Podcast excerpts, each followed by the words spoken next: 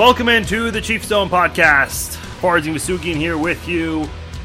And this is pretty much the final podcast of the off season because tomorrow's episode is going to be a preview podcast of the regular season. So I, I don't know, maybe some people consider the preseason as part of. Uh, I mean, they don't include that as part of the off season. I don't know. I, I do. I still think that's all part of the off season because this is officially when it begins. It is going to be this week. And on Thursday, we are going to get the Bears and the Packers on the way. The Chiefs will be playing on Sunday. Hopefully, they'll still be playing on Sunday. And on this episode, we got a lot of news to go over, and we'll be doing our NFL 2019 preview show. Farzin Vasugian here with you, along with Zach Stegenga, all the way in the Big Apple. A lot to get into here on this episode. Hope you guys had a great Labor Day weekend. Facebook.com slash Farzin Vasugian. That is my Facebook page. Give it a like. Follow me on Facebook. Follow me on Twitter at Farzin21 and at Z Stegenga to follow Zach on the tweet machine. 913-808-2119. That is the voicemail slash text line. And make sure you are subscribed to the podcast and share the links as well. Uh, on this episode, we are going to discuss the signing of LeSean McCoy joining Kansas City's backfield. What kind of an impact will he have? And what is he going to do for the Chiefs football team? And what does that mean for Damien Williams and the rest of the running backs? We are going to do our Q&A mailbag. You guys sent in a ton of questions, which I am ecstatic about, and we are going to get to as many as we can. Uh, there were a few bad ones, so I apologize if we're going to uh, exclude a few here and there, but that's just how it's going to be. And then we will preview our 2019 NFL season. Also, do a little bit of a local college football preview at the end of the podcast as well. So, a lot to get into. We're going to have a lot of fun here on this episode. Real quickly, uh, just a reminder on Wednesday, today, uh, for those of you listening on, on Wednesday. If you're not listening on a Wednesday, you'll have a little bit of time left, but hurry up. Uh, we are doing the Mahomes Magic Crunch giveaway Wednesday evening at 6 o'clock. You will have a 48 hour window. It will be on Facebook and Twitter. Uh, just follow the steps on there. Facebook, you simply got to comment on the photo, like the photo, and share the uh, photo. When you comment, you got to tag three of your friends. And you got to be in the United States in order to win. And on Twitter, it's a simple follow and retweet. And for tomorrow's episode, we are going to be previewing the Chiefs 2019 season and break down our first game of the year. That'll be the Chiefs and the Jaguars. I know there's a lot of talk about the Hurricanes there. Uh, no updates regarding that. I know the Jaguars had to couple of uh, cancel a couple of practices, but hopefully we can have an update as to when and where that game will be played if it's going to change on tomorrow's episode. So uh, that is all out of the way. And before we get into the news, I'll bring in my co-host Zach Stegenga. Zach, what's going on, man? How was your Labor Day weekend? It was awesome, man. It's always good to get home to KC. Uh, you know, got some barbecue in me. Life was good. Um, but yeah, yeah, it's also exciting to be uh, you know back in the Big Apple. Hopefully, those sirens aren't coming through the mic, but we'll see. You know, gotta love it. That's just the sounds of the city, guys. You and I, we were talking uh, for a few minutes before we got the podcast going. I mean, we heard what did we hear before? Like, like I'm pretty sure uh, someone just dropped something pretty heavy, but like, you know, yeah, we we heard some, we noise, some crazy it could have also been like you know fireworks or you know. I mean, based on the area I'm at, I don't think it was gunshots, but I don't know. Can't hopefully, totally rule it hopefully out. Hopefully so. not. I mean, oh man, yeah, I think we're all right. I'm not too worried. You've been traveling quite a lot since you've moved to New York. Have you had a chance to even like go out for the weekend and just kind of explore the city? Oh, absolutely. I've done that a couple of weekends, and I'm actually really excited for it this weekend because I know I've mentioned before uh, on the podcast. There's that, uh, you know, John Brown's Smokehouse, I believe, is out on Long Island. Uh, that's it, it's a Kansas City guy who went out and opened up a barbecue joint, uh, and that's oh, that's okay. the you Chiefs Mecca this, yeah. on Sundays. So you can bet okay. that's where I'll be watching the game this Sunday. I'm pretty hyped for that, actually. Yeah, you're gonna have to send me some videos and photos of that place. I'm always curious. Uh, there's this place I'm I might go this year in Vegas. It's called Blue Diamond Saloon. Do you do you know who Gerard DaCosta is? The construction worker in Vegas who buried the Chiefs flag under the Raider Stadium. See, now that you include the important details, yep, should have known the guy's name because that guy's a Kansas City legend right there.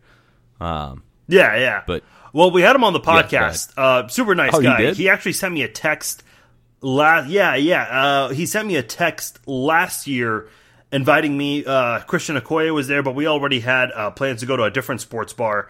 Uh, uh I'll be in Vegas uh, this year for the Chargers yeah, game. because I wouldn't in week move 17. my plans for a you know Chiefs Hall of Famer either, right? Yeah, exactly. Uh, I should have. Um, it would have been nice, but Just I heard, I, teasing. I, I heard it's a good time. I've actually told. I mean, I've had a lot of listeners email me about that place, so I really want to go there. I heard it's an awesome time, so I might be going there this year. No guarantees yet, um, but uh, that'll be a lot of fun. Uh, yeah. Hopefully, I mean, if Christian Okoye is there again, I, I definitely would have to make that trip. Uh, all right, uh, little time to waste. We've got a lot to get into here on this episode. A lot of great news, and I'm very excited about the uh, Q and A. So let's get started with this. The big news for the Kansas City Chiefs: they signed LeSean McCoy on Saturday night. They made it official on Monday. Kind of a weird day for LeSean McCoy on Saturday. Started his day off as a Buffalo Bill, got released in the afternoon, and just right before midnight, he ended up signing with the Kansas City Chiefs. Again, wasn't official until Monday, but they did eventually get that deal done, ink on paper. One year deal worth $4 million, 3 million of that is guaranteed. Uh, he turned 31 in June, which is what concerned a lot of Chiefs fans. Uh, came out of the University of Pittsburgh, second rounder in 2009. I remember that year. A lot of people were saying that he is the most gifted running back from that draft class. By the way, fun fact about that draft class uh, the Eagles draft class in 2009. This is actually the second player from that Eagles draft class to come over to Kansas City. The prior one being Jeremy Maclin, former Mizzou wide receiver. Did you know that, Zach? I did not know that until I read it on the little notes thing that you sent over.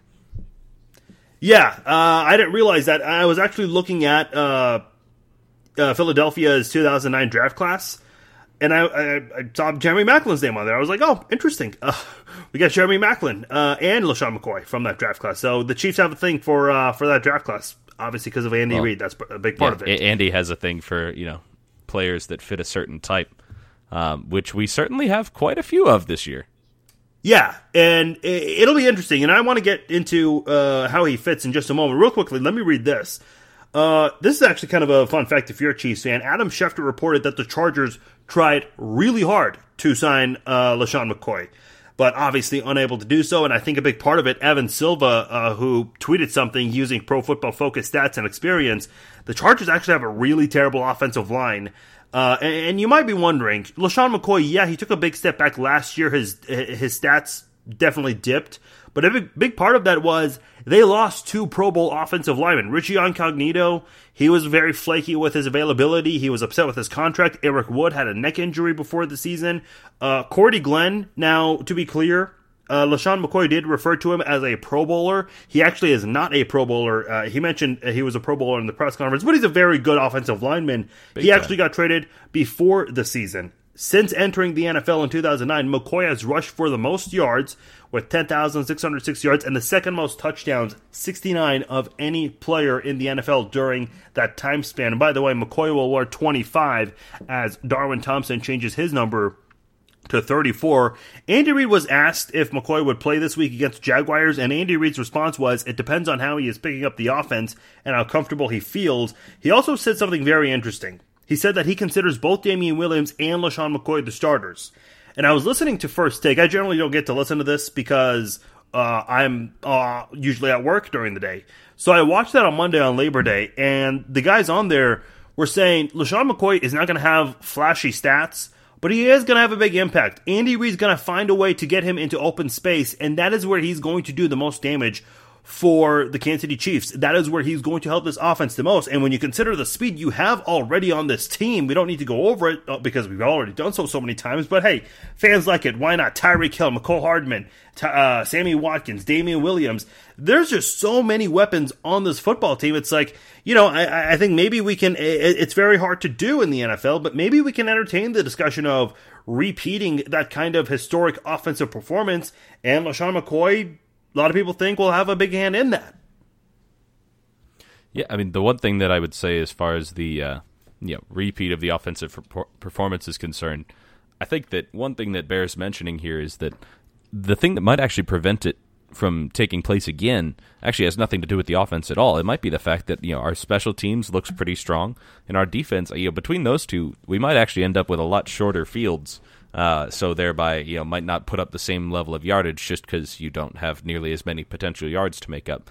Just food for thought. I was talking with a friend about that this weekend, so it wouldn't shock me if that was the case. Uh, but by the same token, I don't think the offense is going to have any decline in production as far as you know, you know yards per uh, yards per play or anything like that. I think we're definitely in in good position to say the least. Yeah, the average is going to be the, the the more fair comparison to make when you do when you do that uh, from this year to last year. I know some people are still kind of shaky with that defense. Their confidence level not as high, maybe some higher than others. Um, Depends by the on way, which part what, of the defense for what this is worth, uh, Pro Football Focus graded. Uh, I mean, they have all sorts of grades in so many areas: blocking grades, tackling grades, coverage grades, all kinds of grades as a team and individually. The Chiefs were in the first three weeks. They had the someone from Arrowhead Pride uh, tweeted this. The Chiefs had the best tackling grade out of anybody in the NFL in the preseason, and there was a big gap between first place and second place. Now, I don't know what that tackling grade is through four preseason games. I also understand it's a preseason. That's another thing to consider here. Um, but at the same time, look, you're not going to you're not going to shy away from that. I mean, let's be honest. When Patrick Mahomes went out there and threw a big bomb to Tyreek Hill last year in the preseason, we all gushed over it like little kids. We were excited to see that. So uh, listen, I'll take it. I, I, will because this team they did a great job of closing in on ball carriers, but absolutely terrible at wrapping up and closing plays. And you got to see a better job of that this year. I agree, and I think that that's absolutely. I mean, you know, they say that you know blocking and tackling are you know that's while there's obviously a physical component to both. A whole lot more of it is really the fundamentals, the technique, and really above all the want to. Uh, and that's the sort of thing that coaching really does make a massive difference in. Uh, and so I think that that's the sort of thing that you know Steve Spagnuolo has come in and been, uh, you know I think he's no small part of that. Do I think that the Chiefs are going to you know end up being the best tackling team in the NFL the way that you know evidently we were in the preseason according to Pro Football Focus? I mean, probably not, but you know as long as we're not at the uh, basement, I think we're doing great. So yeah, and, hopefully we can have more of that balance this year. That definitely would be great to see. I will say this: uh, Do you remember uh, in that Super Bowl when the Falcons blew that big lead to the uh, to the Patriots? Mm-hmm. Something that the Washington Post pointed out, uh, and I don't I don't want to say this was an excuse, but you know I actually think there's some uh, there's a story right there to be told, but and I don't remember the numbers exactly, but the Falcons kept getting a lot of uh, short drives where they scored. They also had a big pick six. Uh, I mean, they were they were doing a lot of scoring pretty quickly, so much so that the defense ended up being on the field a lot. Now, sure, Shanahan and his play calling in the fourth quarter, that's a big part of it right there too. But you know, the defense is being on the field so much kind of makes you wonder if that played a hand uh, as to why Atlanta blew that lead because they were tired so much. Whereas with the Chiefs, I mentioned this last year, because this Chiefs offense had so many quick drives last year, I'm kind of wondering if that played a role. And I'm not saying, hey, look, let's have, you know, 10 play drives. No, you score whenever you absolutely can. Because whenever, even if you do have a one play or a two play drive that ends in a touchdown, it's going to give the offense a lot of energy when they go out there. Uh, and I think that's uh, momentum's a big thing in sports. Uh, but at the same time, if you're out there for so many snaps, yeah, it's definitely going to take a toll on you physically and, and mentally as well. I'm kind of wondering if, uh, if, if if if there's anything behind that that you take, or if you think that's maybe blowing things out of proportion. I mean, I don't think it necessarily has the biggest outcome like, I don't think it's I guess the biggest contributor to the outcome, but it certainly does contribute without a doubt. Uh, I mean, I remember for you know years of suffering as a Kansas football fan. Uh, you know, for you know, the majority of the Beaty years, we actually had pretty solid defenses, but the offense was notorious for three and outs. And so, you know, the games would stay close up until about, you know, kind of halfway through the third quarter. And then, you know, it would go belly up pretty quick. Uh, so I, I only use that story just to illustrate the fact that you know it does certainly play a role, but I think that the key is going to be, you know, can the defense also get back off the field and get the ball back into the hand of our offense? Because um, ultimately, it comes down to you know if the defense is producing three and outs and the offense is scoring touchdowns. I mean, you know, quick drives on either side. That's not a bad place to be. Um, I think that it wouldn't shock me for a minute to see the defense, you know, put in a vast majority of the time uh, in terms of you know if you look at the time of possession, I think you know we'll still win a lot of games with the opponent dominating the clock. Uh, but you know I think that that's not the only reason our defense was bad last year, and you know it'll be not the only reason we improve this year either. Let me ask you this. Uh, going back to LeSean McCoy, I know we got a little off topic there discussing the balance on offense and defense, but let me ask this because I really like Damien Williams, and I know we have not talked about Damian, Damien Williams on this podcast much. The thing that we really need to remember this guy had, if I remember correctly, 250 yards of total offense in the playoffs, in the two playoff games against the Colts and the Patriots, and he scored three touchdowns in the AFC Championship game. And now here's LeSean McCoy, and I think Damien Williams is a thousand yard rushing type of running back. But with LeSean McCoy part of the mix, I don't know exactly if we're going to have flashy stats. I do think Damien Williams will barely eclipse the thousand yard rushing mark, but I think this is going to be an offense, uh, and a rushing offense specifically, going to be very similar to 2010 when you had Jamaal Charles coming off a really good year, filling in for Larry Johnson after he got released, and Thomas Jones came in and really helped Jamaal Charles carry the football. Now, Thomas Jones getting 15 more carries than Jamaal, that's a completely different topic. It's in and of, of itself. But uh, those two guys did an outstanding job running the football last year for Kansas City. And I'm kind of thinking that this Damien Williams, LeSean McCoy tandem could be very similar to Jamaal Charles and Thomas Jones from 2010. I mean, it's entirely possible. Uh, I think that you know the question is ultimately going to come down to how much does Shady really have left in the tank as far as you know, does he still have some of that breakaway speed? I don't think the footwork's going anywhere ever. Uh, and Andy has been quoted as saying as much, uh, probably through LeSean, but you know what I'm saying here. Uh, I think that you know Damien Williams obviously has you know a little more tread left on the tires, so to speak. Uh, but I think that realistically, you know, the more weapons, the better, because that means you can have a fresh weapon in every time. And so I think that's you know, where you get back to where Reid says he considers them each starters. Um, I mean, I don't think he means that he's trying to run a two back set. I wouldn't put it past him either. I mean, really, Andy is you know got to be like a kid in the candy store as far as you know building his offense this year because ultimately he likes. You got a you lot know, of toys. That's exactly right. I mean, find me find me someone with more toys. Like I'll wait because you can't. Um, it's just not there. I can't remember who tweeted. I think it was from Black Sports Online and he's also with Fox Sports.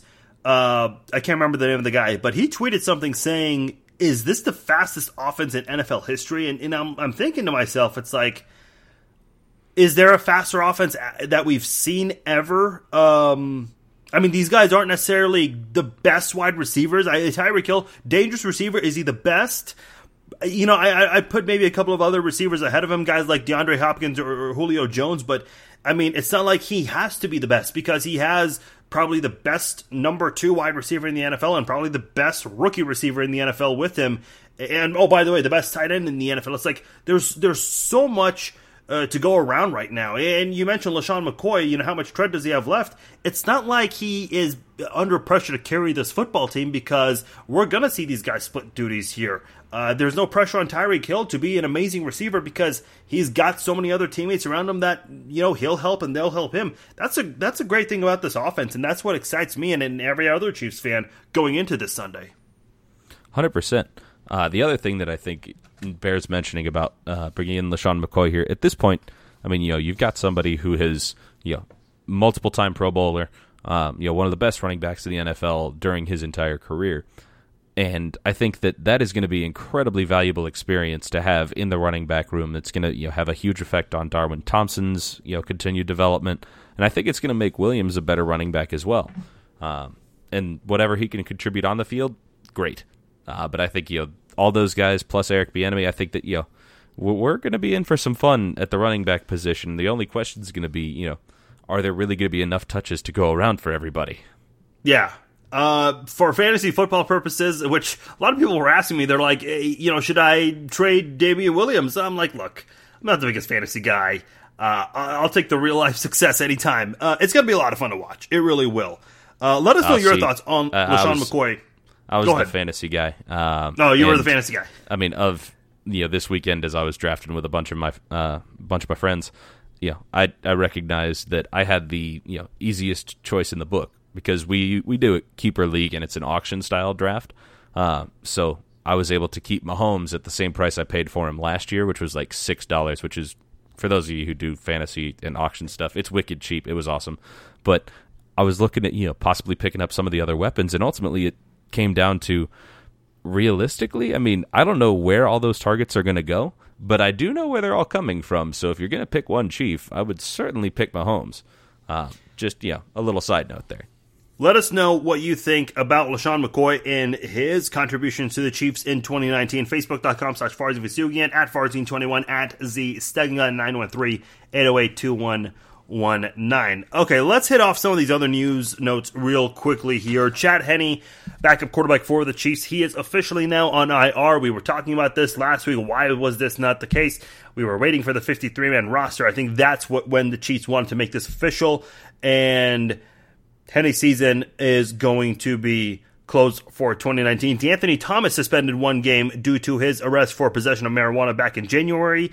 Uh, a couple of notable transactions. Kahlil McKenzie, the guard who was drafted as a defensive lineman, converted to offensive line. He joined Seattle's practice squad. Jeff Allen at first did not make the team, but eventually ended up getting signed to the 53 man roster for the Chiefs.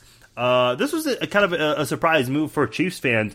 Uh, the Chiefs did release Jeremiah Attaochu, uh, which was a surprise given that he was probably the best player, the best Chiefs player in that fourth preseason game. But again, it goes to show that preseason games aren't the only thing coaches are looking at. I've seen it many times where someone had a bad preseason but made the 53 man roster, and I've seen it the other way around where players did well in the preseason but did not make the team. So uh, a lot of factors do contribute into that. As far as practice squad players, uh, going over this real quickly, you got quarterback Kyle Shurmur who beat up uh, who beat out Chase Litton, wide receiver Cody Thompson, center Jim, uh, Jimmy Murray, running back Marcus Marshall. A lot of people liked him in the preseason. A lot of people also like this guy, wide receiver Jordy, or excuse me, Jody Fortson. Tight end Nick Keizer, who had a nice preseason showing last Thursday in Green Bay. Defensive backs Alex Brown and Torry McTyer. Defensive end Cameron Malveaux, I believe is how you say it. And linebacker uh, Emmanuel Smith. Those guys are on the practice squad. Quick note, by the way, because I know there's a big misconception with fans who maybe don't follow football as as closely as maybe Zach and I do. Uh, Chad Henne being on the IR and players who are suspended like De'Anthony Thomas and Morris Claiborne, he's got a four game suspension.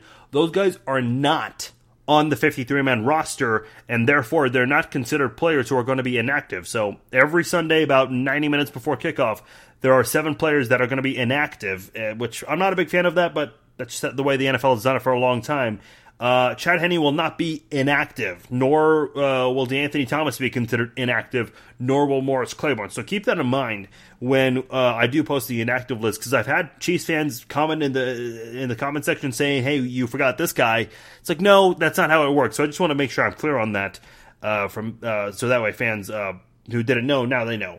Um, you know, I don't really have a whole lot to say about that. I, I thought Kyle Shurmur would end up beating Chase Litton. Um, you know, I mean, the practice squad, they're just practice squad guys. Uh, it's it's going to change as the season goes along. I, I was a little surprised about Jeremiah Tachu. I thought he was going to be someone who could provide good depth, but other than that, I don't really have a whole lot to say about some of these other notes uh, that went on with the Chiefs transactions as they tried to trim their roster to 53. Yeah, I think it was fairly. I mean, for the most part, pretty predictable. Uh, I mean, I think we saw most of it coming with the, maybe the potential uh, exclusion there of Attaochu. Uh, just because, I mean, I'll be honest.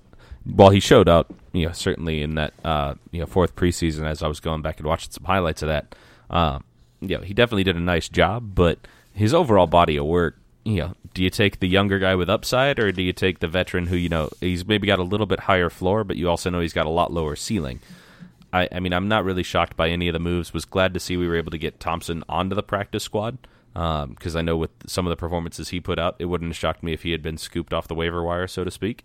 Uh, but glad to see he made it through. And then also, you know, I kind of like the long term project there in Jody Fortson. You know, he's a big dude and he can move really well. So uh, I could almost see him being like, you know, kind of that wide receiver tight end hybrid, if you will.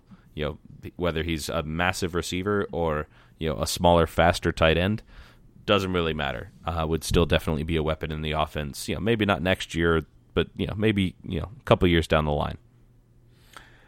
If you look at the Chiefs' cornerbacks right now, they've got Bashaud Breeland, Kendall Fuller, Charvarius Ward, uh, Rashad Fenton, and for some reason on uh, OurLads.com, Rashad Fenton Fenton is mentioned uh, three times on here. The Chiefs only have four cornerbacks, and Andy Reid did mention he has some confidence in putting Armani Watts in certain cornerback slot situations. Uh, which okay, we'll see how that goes. But four cornerbacks, man, and that's and we'll get to our Q and A's in just a moment. But that is where um, that is where Chiefs fans are are concerned the most. In fact, I, I think uh, uh, we'll we'll, we'll get to the quarterbacks in a minute because uh, we do get asked about this quite a lot. So let's uh, go ahead and make this transition now.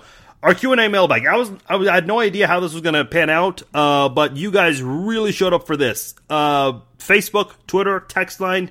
We got tons of questions. Um, there were some not so great questions, so I kind of had to trim this down a little bit. So I apologize if we're not going to get to your question. We're definitely going to do another one of these down the road. So if you didn't get a chance to participate or if your question was not asked, hey, uh, I know for a fact we'll do another one of these uh, maybe sometime at the halfway point of the season. Uh, let's start with Facebook. And again, if you guys want to do this for next time, facebook.com slash Farzy Tweet us at Farzy21 and at Z Stegenga and the number 913 808 2119. Uh, first question from Steve uh, longtime listener of the podcast, by the way, in the um, New England area, in Patriots region. Uh, he's a police officer too, by the way. Uh, so uh, he, he shared a funny story with me, Zach, years ago. Uh, remember when the Chiefs beat the Patriots on opening night a couple of years ago? Opening night, or oh yeah, yeah, the one where yeah, the, the, the yeah, first game Kareem of the Hunt year fumbled the first first uh, you know yes first carry, and then Eric Berry went down. Yeah, I remember. Well, the day he sent me a message on Facebook, he goes, "Dude." the New England media is just laughing at the uh, the Chiefs right now, and they think the Patriots are going to roll over. And obviously, we know how that panned out. Dude, I was listening to um, talk radio in Boston the next day. Uh, the two radio stations they mm-hmm. have, they were speechless. And one of the radio hosts goes, "The last time I saw this was the Monday Night Football game years ago when the Chiefs blew out the Patriots." So that was pretty cool. Fun fun story about Steve. He uh, he sent me that a few years ago. Uh, he went to that game, uh, that same game on opening uh, the kickoff night, and he made that it out alive. Would have thankfully. been a blast. Yeah, that would have been a lot of fun to attend as a Chiefs fan. Uh, here's his question. He says, "I do not think the Chiefs' depth is as good as we may be thinking. The two, three, and fours, and keep in mind he posted this a little bit early before the roster cut, have not shown to be any better than the opponent up to this point in the preseason. Are we overvaluing these players due to our hometown bias?" Um, you know, I'm not sure. Uh, I know in the first game they looked really good. Honestly, man, the preseason was hit and miss with um, with the backups because we didn't really see anything exciting. Uh, I mean, we saw a few flashes here and there with certain players, but as a team, as a unit, we didn't see much from these guys. The Chiefs didn't put up a lot of points in these preseason games with their backups outside of Week One. Um, depth wise, I know offensively, I mean, everyone's going crazy about that. We obviously talked about, about that already. Defensively, I like the depth at the defensive line. Outside of the defensive line, yeah, I'm not really too excited about the rest of the defense. Uh, that's I mean, my, my that's I'll, that's where I stand with the depth chart. No, that's fair. I think that ultimately, you know, the depth is it does come down position wise. I mean, quarterback depth. I mean, for us, it I mean, it matters obviously to have depth, but in this case, like the drop off from one to two is so big, you don't want depth to matter at the quarterback position. Running back, I think we're in pretty good shape. Same goes for receiver, and same goes for the offensive line. Tight ends, yeah, we've got one and a half. I mean, I'm still not sold on Blake Bell, and I'm not sure yeah, what I'm not Keon either. Elder is going to produce.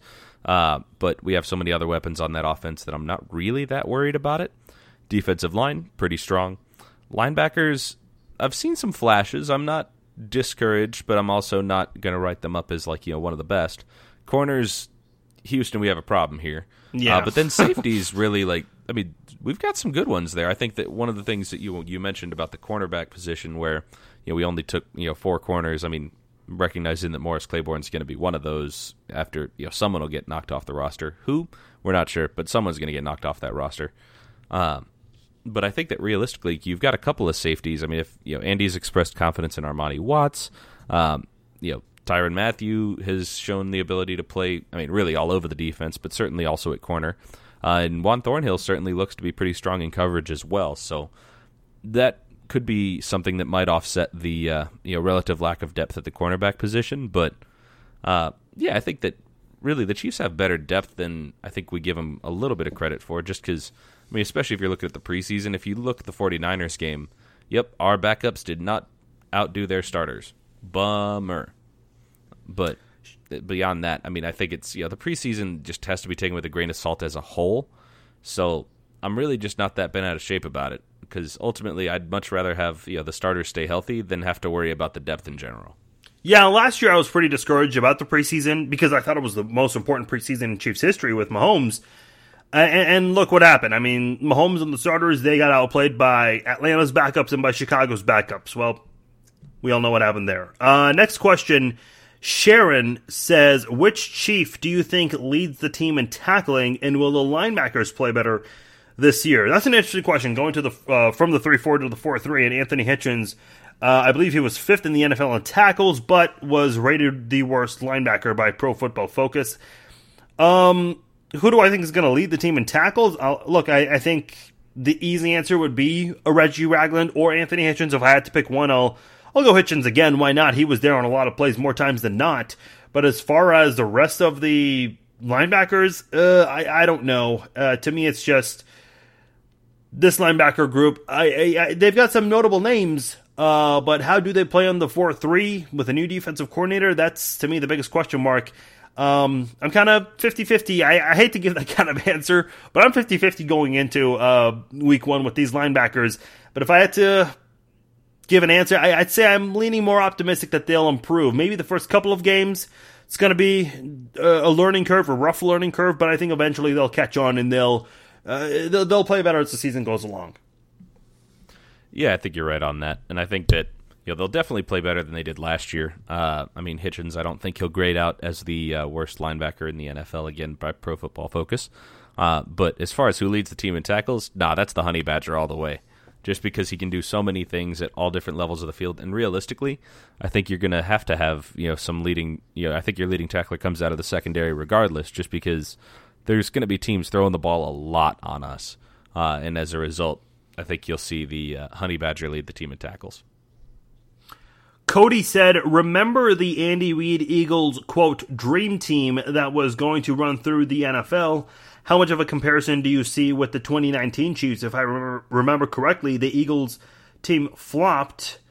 If we don't get to the Super Bowl, will Andy Reid be on the hot seat? Um, look, I don't know if he'll be on the hot seat because if you fire him, who is going to come here and do as good or better of a job? I, I, I mean, I don't know if anyone can come in here and do that. As far as the Eagles' dream team, um, I'm not exactly sure what that is in reference to. I will say that this: I think they had you know McCoy, Maclin, Michael Vick. Uh, oh, okay. A couple of others like they had, you know, they signed Nnamdi Asomugha when he was you know the best corner in the NFL for a brief period of time, and he wound up being trash. A um, couple other big names uh, that they signed in that offseason, but it ultimately just never worked out. Uh, you know, some people got dinged up. Again, Nnamdi Asomugha proved not to be the corner everybody thought he was. Um, you know, Asante Samuel was the one on the other side there, and he got old. So, I mean, I, I don't think there's that many comparisons. I mean, don't get me wrong; it was an Andy Reid led team with some pretty substantial speed at the offensive skill positions, uh, including you know our now very own LeSean McCoy. But I mean, like it or not, while Michael Vick might have been the most uh, you know recently dominant Madden player in 2004, yeah, Madden 2004, Michael Vick was just know widely known to be about as unfair as you know Tecmo Bowl Bo Jackson. Uh, but I think Mahomes is probably the next quarterback to be that dominant. But they're in such different ways. You know, Michael Vick was the uh, you know always the dual threat, but really more of a running threat than throwing the ball. And Mahomes uh, can do it all and throw from all sorts of arm angles. So like I understand the comparison and I get why you make it, but I don't think it's that accurate. Yeah, I, I, think this Chiefs team definitely better than any team Andy Reid has ever had. A lot of people are saying that this is Andy Reid's dream team. Real quickly, I, I know we don't talk about this as much, but this is worth notice, uh, noting here. Andy Reid went to the NFC Championship four years in a row with the Eagles from 2000 to 2004. Uh, excuse me, no, 2001 through 2004. And in 2004, 2004, 2005 season, to be clear, that is when he finally won an NFC championship game. That is when they lost to the Eagles in the Super Bowl. That was, I believe, the third Super Bowl win for the Eagles. Or, excuse me, the, the Patriots. Patriots. Yeah, yeah. Yeah, I think so. Um, and then they went to the NFC Championship game again in 2008. That was when the Arizona Cardinals had that really hot run with uh, Kurt Warner, and they had three receivers catch for a thousand yards. Um, so he's been to that game five times. He's been to an AFC Championship game with the Chiefs. He's been to six conference championship games, and he's only won once.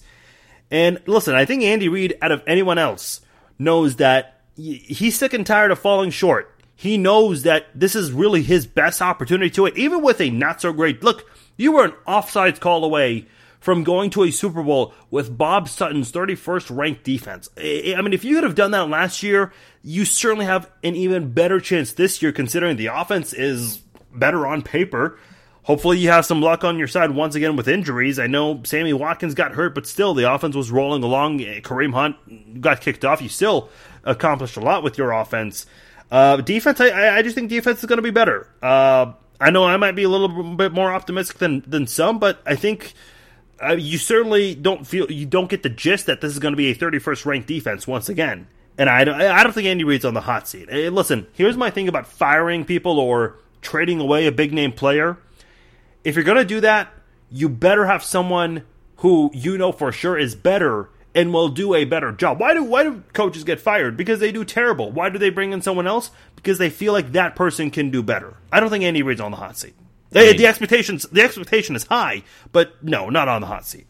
I'm with you to a point on the why coaches get fired thing, but really it should also be you know it bears mentioning that if you think about it, when you have a bad team, it ain't always just the coach. Uh, you know, Romeo Crennel did not do a great job with that you know Chiefs team, but it wasn't all him because the roster was pretty poorly constructed. Uh, and the thing that always happens is like if you think about it, you know, think about it from an ownership perspective, right? You know, do you move the one guy who's worth you know a couple million dollars to replace? Uh, and placate your fan base that way, or do you move all of the players who are multiple hundreds of millions of dollars when you do the math? That's why coaches get fired because that's the easiest way to signal to your fan base, "Hey, look at us we're uh, we're upset with how it turned out last year, and we're making some changes because you can't get rid of all the players overnight. You just can't. Whereas the coach, you certainly can. That's part of the game.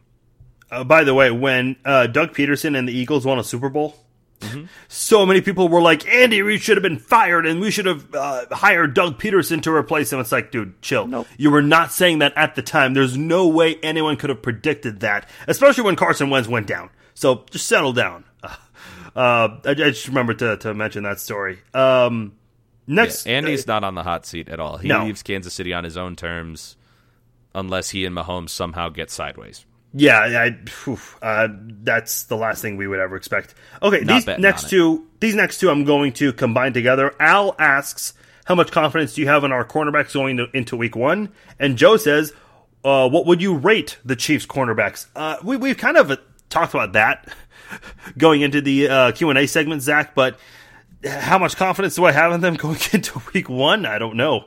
Uh, I don't know. The fact that you're asking that, I think, tells me you're not that confident uh, with the cornerbacks. I certainly am not. Uh, I mean, I like Kendall Fuller. Don't get me wrong. Bashaud Breeland, Yeah, I'm, I'm, glad we have him on the team. That's a player who the Chiefs were going after last year. But you know, can he stay healthy? Can he play at a high level? Uh, you know, can Morris Claiborne come in and eventually help this football team? I know he's not available in week one. Uh, but as far as how would I rate them? Boy, I would say below average. Uh, that's um, that's the best grade I could really give this uh, this cornerback uh, group right here.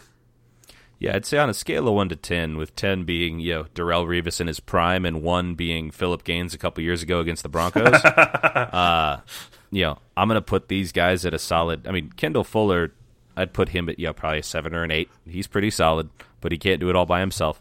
Bashaud Breeland, probably a five or a six. Charvarius Ward between you know a three and a six because sometimes he has his moments where he looks just fine, and he has moments where he looks like trash. But I guess as a whole, I mean, you know, you could average some of that out. Like it's, I'm to give it a four, just because, yeah, I do not have a lot of confidence in these corners yet. Hoping, hoping, hoping for another move to be made uh, where we can show up that cornerback position. Just because ultimately, like you know, with the way that offenses are continuing to spread out, and don't get me wrong, like I said, I think the safeties will be able to you know run some interference, especially as we get into sub packages. You know, get into the dime, especially. Um, you'll you'll have the safety slide in as that extra defensive back as opposed to using another corner. But uh, yeah, I'd I'd like to see one more quality cornerback in Kansas City, and hopefully Morris Claiborne can turn into that. Uh, not necessarily super confident on him, but hopefully he can surprise me. Sharon, uh, a different Sharon, different Sharon on here. Uh, do you think the defenses will know what to do with Mahomes after last season? Yeah, I, I think they're going to know what to do. Will they be able to execute and stop him? I think that's a. I think that would be uh, another question to have on here. Uh, look, I think teams know what to do. They know how to stop Tom Brady. They know how to stop Patrick Mahomes. They know how to stop all these elite players here and there do they have the right game plan? Do they ha- uh, will they have the right execution? I think that's the more important question right there. And to me, look, you it's no secret what's going to happen. There's this insane misconception right now that Chase Litton being signed by the Jaguars is going to be bad for the Chiefs because he's going to give away our playbook and our game plan. It's like, look, if Chase Litton, a practice squad quarterback, if we lose because he gives away our game plan, we don't deserve to win a single game all year long. Stop blowing that thing up. I mean, that is even that's a non-story. It really is. Uh, as far as you know, uh, can teams do teams know what to do? Yeah, they do. Will they stop them? No.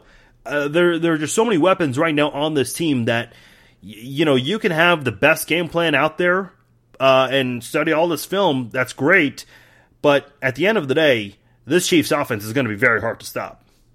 Yeah, and ultimately it comes down to the abundance of weapons, but also, it, it even more importantly than that, it's not just the you know presence of these weapons; it's the way that they all fit together. You've got you know.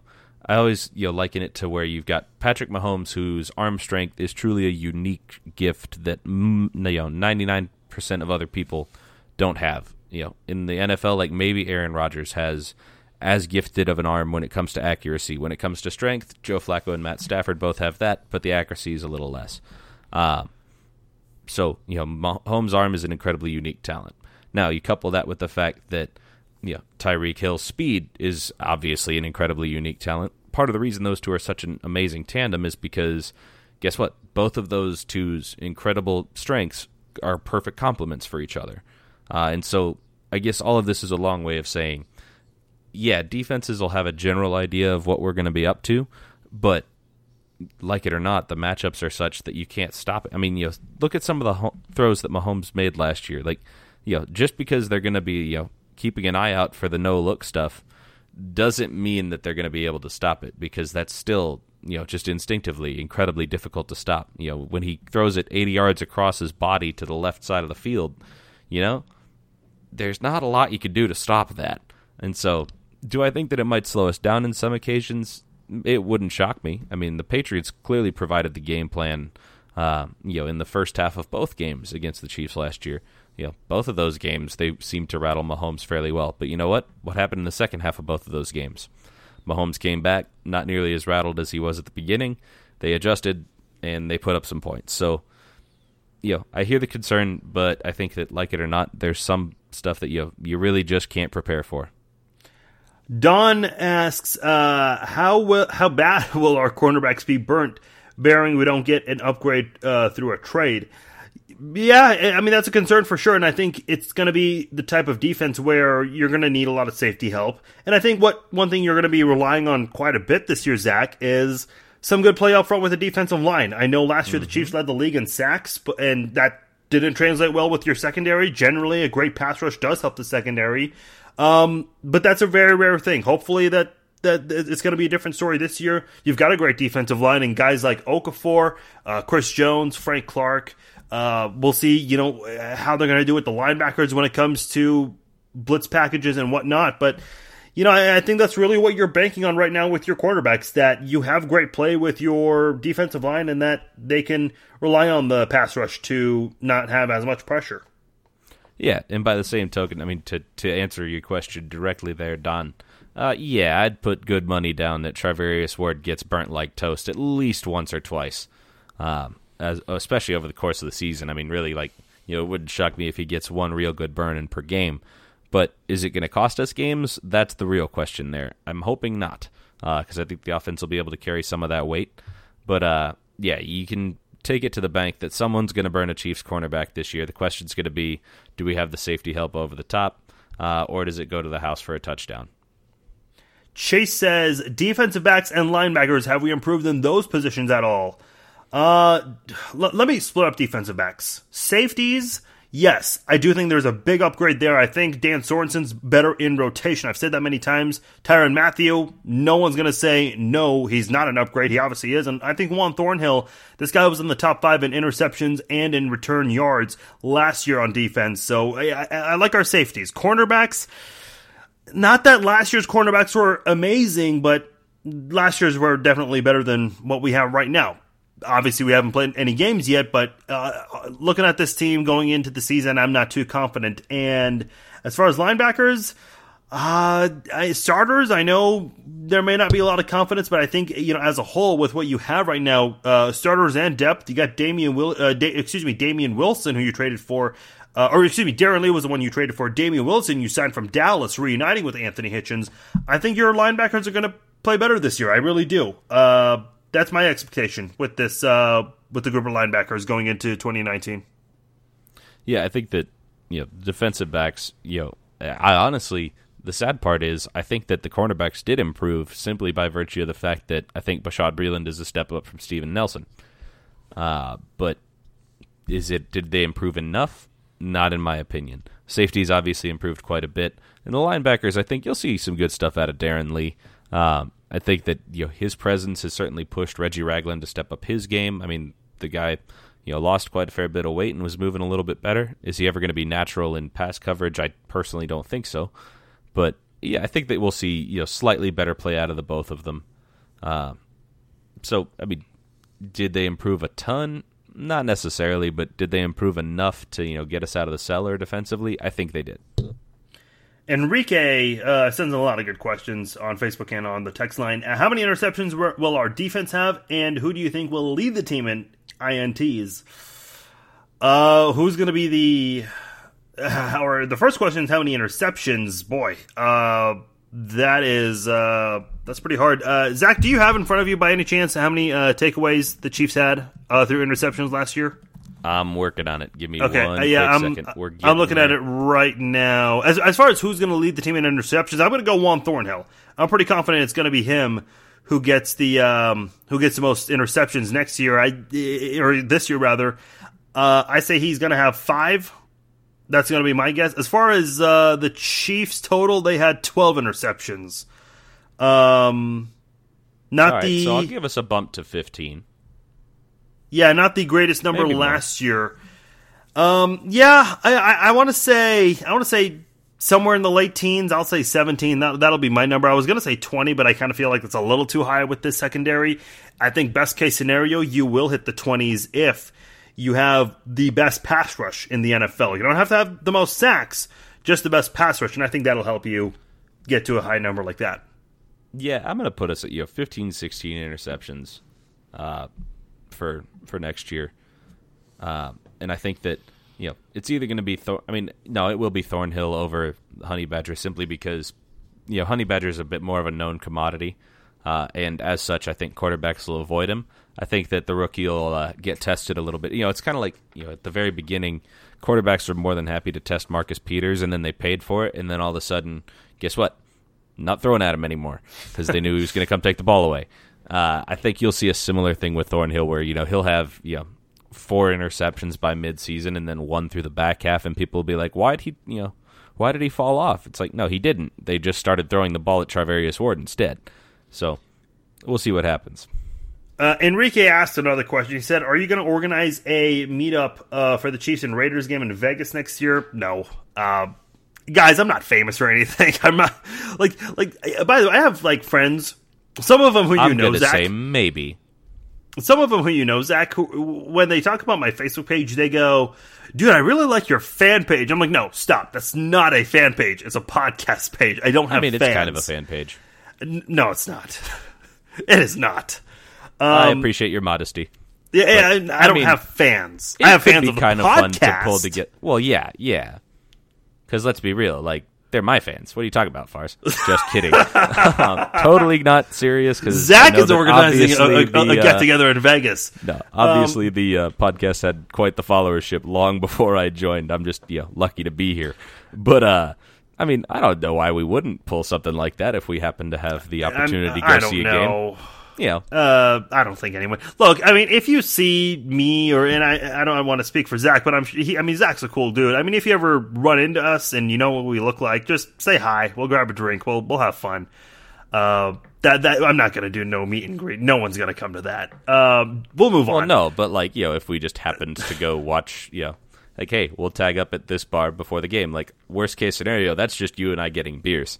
Uh, best case scenario, there's lots of people there grabbing beers, so I see no issue with that. I mean, I, I kind of mentioned I, I I might be at a certain Chiefs bar next year in Vegas, or this year rather. I don't know why I keep saying next year. Uh, well, the question was for next year, but yeah, maybe Blue Diamond Saloon. I'll, I I might be there for uh, the Week 17 game.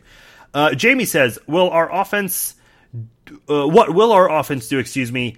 Uh, if and when Mahomes has a drastic decline in production this year, is the talent around him enough to compensate a below average defense? Uh, I mean, look, I don't think Mahomes is going to decline in production, and even if he does, you know, let's say Mahomes does have a, a step back year. I mean, look, it's just bound to happen. And if he plays for what, 15, 20 years, yeah, everyone's going to have a bad year, uh, year once in a while. Um, and even so, if that's the case, like let's say that this year happens to be the year. Uh, look, I think the Chiefs have so many great weapons that where you know they can pick pick up for Mahomes and you know let the running game take over for a while. But I don't anticipate to, that to be the case. I, I think Mahomes still going to be a dominant quarterback this year. And as far as the other question, is the talent around him enough to compensate a below average defense? Okay, I don't know if I'm understanding that question exactly. Zach, are you with me on that question? I, I think I understand where they're where, where they're coming from here. I think that you know ultimately it's you know do we have enough talent on the offensive side if Mahomes isn't you know otherworldly like he was last year? You know if he's just you know really good instead of completely elite. You know do we have enough weapons to you know kind of get us over the hump there because we don't expect the defense to be that Oh, good? okay, okay, That's how I'm yeah. interpreting Okay. that. And the answer to that I think is, I mean, I, I think so. Uh, I don't think he's going to drop off too too much. I think it ultimately comes down to what a drastic decline looks like. You know, if he turns into Blake Bortles overnight, yeah, we probably aren't going to make that work. But uh, yeah, I think that realistically, uh, it's not something we need to worry about. So I'm not gonna. You know what? When uh, leading up to the AFC Championship game, I was listening to Sports Talk Radio in Boston, and they were talking about some. A fan called in and said, you know, they're not impressed with Patrick Mahomes because any other quarterback could go in there and, and have success. And immediately the host said, "Slow down, Blake Bortles. No way in hell does he put up great numbers. It doesn't have to be 50 touchdowns, but no way in hell does he succeed with Tyreek Hill, He'd Sammy probably Watkins, and Kelce." 35. I, I mean, yeah, thirty. Which he, by the way, I believe he did that uh, with his own teammates uh, at one time. So look, um, I think even before Mahomes, Kelce and, and and Hill were doing great things with Alex Smith. But when Mahomes got in there, they had career highs, and Mahomes was doing big things. Look, I, I said this before. I want to see the day where Mahomes is succeeding without Kelce and, and Tyreek Hill. Hopefully, that's not anytime soon. But I'd be interested to see how does Mahomes do that. Uh, Peyton Manning succeeded with so many targets. Tom Brady. I mean, people keep saying, "Oh, he doesn't have this player, that player." What I are mean, you talking about? Tom Brady has succeeded with the same targets always. They all well, let me look say the this. same. Let me say this: in the Super Bowl, the one we discussed earlier, uh, the comeback against the Falcons, he did Yeah. that without Gronk. So listen, But he, but he, need, he has Julian Edelman, Chris Hogan, Danny Amendola. Like he hasn't all always those had those guys, you know, I mean, but he's always had you know variations on the theme. Like they're all like the the key thing here. And I know everybody's just going to assume that I'm going, you know, oh yep, Tom Brady and his you know little scrappy white kid uh, receivers. Like don't get me wrong. I get where you're coming from there because like that's that is a thing. But what I actually mean by it is that the one thing that most of them have in common, and this is actually part of the reason that the Chiefs have had some success. Um, you know, it's part of the reason that Kelce is uh, as good as he is too. A lot of these guys played quarterback before. Uh, and so they're able to anticipate exactly the way that you know Tom is going to do things, and so that's part of the reason they're good. Uh, and so, you know, while he's had differing you know versions of the exact same weapon, it's been basically the exact same weapon. Last question from Facebook, and then we'll move over to Twitter and then the text line. Pep says, "I see major potential in Darrel Williams." Uh, Darwin Thompson seems like they have way more upside than a broken down LeSean McCoy. Why sign him? And I hope I'm wrong about McCoy, but I can't recall a wore out running back coming back once their legs are done. They're done. But I haven't put too much thought into that either. Like I said earlier, and I don't want to spend too much time on this because we did discuss this. LeSean McCoy is not your starting running back. He's not someone that you are, you know, putting pressure on and relying to carry the football 20 times a game it's it's a running back by, by, committee still. That's still the way this offense is going to operate. And it's again, you, let's not forget, you have this guy named Patrick Mahomes. You have guys like Tyreek Hill and Travis Kelce. It's not like LeSean McCoy is here to save the offense. He's here to help an already great offense. No one, there's no pressure on anybody to lift this football team by themselves you're you've got one another to rely on, and I think that's the great thing about bringing in a guy like McCoy. If if you if you told me McCoy's here to save this football team, yeah, I'm I'm concerned, but that's not the case with McCoy. I think you're right. And the other thing that's incredibly important to note here, I mean, don't get me wrong, I think that you know Darwin Thompson especially has plenty of potential, uh, but I think that the other thing, you know, I don't I wouldn't write off McCoy that quick because ultimately, you know, there's only so many years in an NFL running back's career where he can absolutely make something out of nothing. Uh, I mean, Jamaal Charles, we all watched, was one of the best at this. You know, he he ran behind some trash offensive lines in his career, uh, and still managed to have amazing seasons doing it, uh, which I think is part of what made him so uniquely. You know, I mean, I think that's one of the things that makes him a deserving, honestly, of a Hall of Fame bid. I know there are people who, people who are going to disagree with me about that. That's fine, but you know, you look at what he did behind who he, you know, behind who he had to run behind. I think that you know the fact that LeSean McCoy, you know, managed to, uh, you know, get three some odd yards per carry behind, you know, effectively turnstiles. I mean, I'm not saying that he's going to come in here and be Jamaal Charles in his prime either, because he's not. Uh, but I don't think it's that big of a problem. A, it's by committee. B, I think he's going to be able to teach the young guys some things. And C, he's going to be able to do a whole lot more than he did last year in Buffalo, not because his legs are any more or less worn out than they were before, but because he's not going to be relied on to do it all by himself. He's got the offensive line who's going to open some holes for him, so it's going to be all right. Uh, switching over to the tweet machine, uh, first tweet comes from at Gondfather, do you think the Chiefs will wait until closer to the trade deadline to pick up a quarterback? For example, a team that tanks and decides to have a fire sale for draft picks. You know what? A lot of people are bringing up Xavier Howard and how the Chiefs need to go after him uh, and make a trade with uh, Miami. But that guy just signed a five year deal, and it's not easy. And, and people are saying, well, assuming the, the Dolphins keep his contract. No, no, no. You're not going to sign a guy for five years for millions and millions of dollars and then trade him and still pay his contract. Uh, it's just not. I mean, it, realistically, it's not a tradable thing uh, unless you restructure that months after you make that five year deal. Um, I don't know. It it's a very hard question to answer now because we don't know exactly what's going to happen four or five weeks from now. Who's doing good, who's not, and which cornerbacks are going to be available uh, which cornerbacks are going to be on the trade block. I I don't anticipate uh, any uh, any trades uh, from the Chiefs um, and before the trade deadline. I mean, I, I, it wouldn't shock me, uh, just because I mean Brett Veach has proven over his time as GM to be opportunistic when there's a chance that you know steps up. I mean, he takes it. Uh, whether you know that's at the cornerback position, or you know he's reached you know tr- he's been more than willing to uh, more than willing to trade draft picks for you know different pieces that he's thought were good fits for us, and so I think it comes down to two things: one, what's available come trade deadline; two, have our corners looked like they've made any level of improvements uh, since they you know or since the beginning of the year. and so it'll be interesting to see what takes place. I certainly wouldn't rule it out, uh, but you know, it also wouldn't shock me to see someone like you know, like a Patrick Peterson, for example, uh, you know, being available at the you know at the deadline, just because I mean he's going into the last year of his contract. You know, the Cardinals are probably not making the playoffs this year. Maybe they will, but I wouldn't. I'm certainly not betting on it. Uh, so, yeah, that's I guess that's kind of my uh, take on that. It wouldn't shock me for a minute. Plus, then realistically, I think we'd have like the entire LSU uh, secondary from uh, you know one of those years when uh, I don't know I don't remember if they made it to the title game that year, uh, but wouldn't shock me to uh, you know see that you know LSU reunion. Plus, heck, then you can bring up Les Miles from Lawrence too. Just, yeah, you know, not too far. measure. No, not too far. Uh, he asked another question. He says, oh, "Was it me or did McCoy's press conference have a different vibe than most? Not only is he truly happy to be here, but that mention of the team chemistry. KC seems to have something really special happening now. Guess we'll know for sure in February. Look, as far as chemistry goes, I mean, these guys, a few of these offensive players were on vacation together with Chris Conley, so you you get the vibe that these guys love each other on and off the field. As far as McCoy's press conference."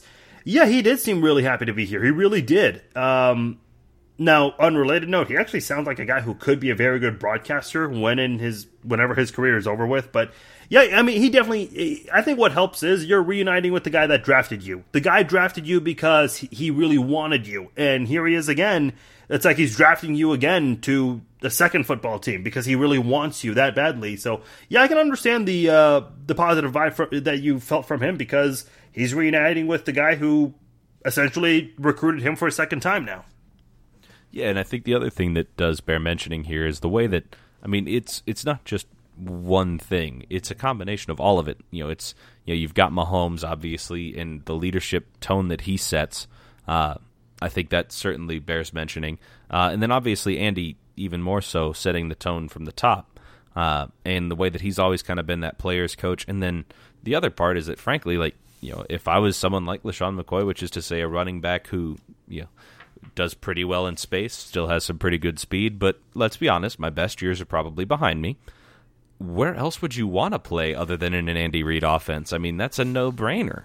So I think that it's you know it's a combination of all those things. And I I mean to be fair, I didn't get to see the press conference, so I don't know what that has to do uh, in terms of you know what what vibe it set or didn't. He, he was ultimately he was very just- he was very upbeat and he was really honest about what had happened in uh, Buffalo with the offensive line there.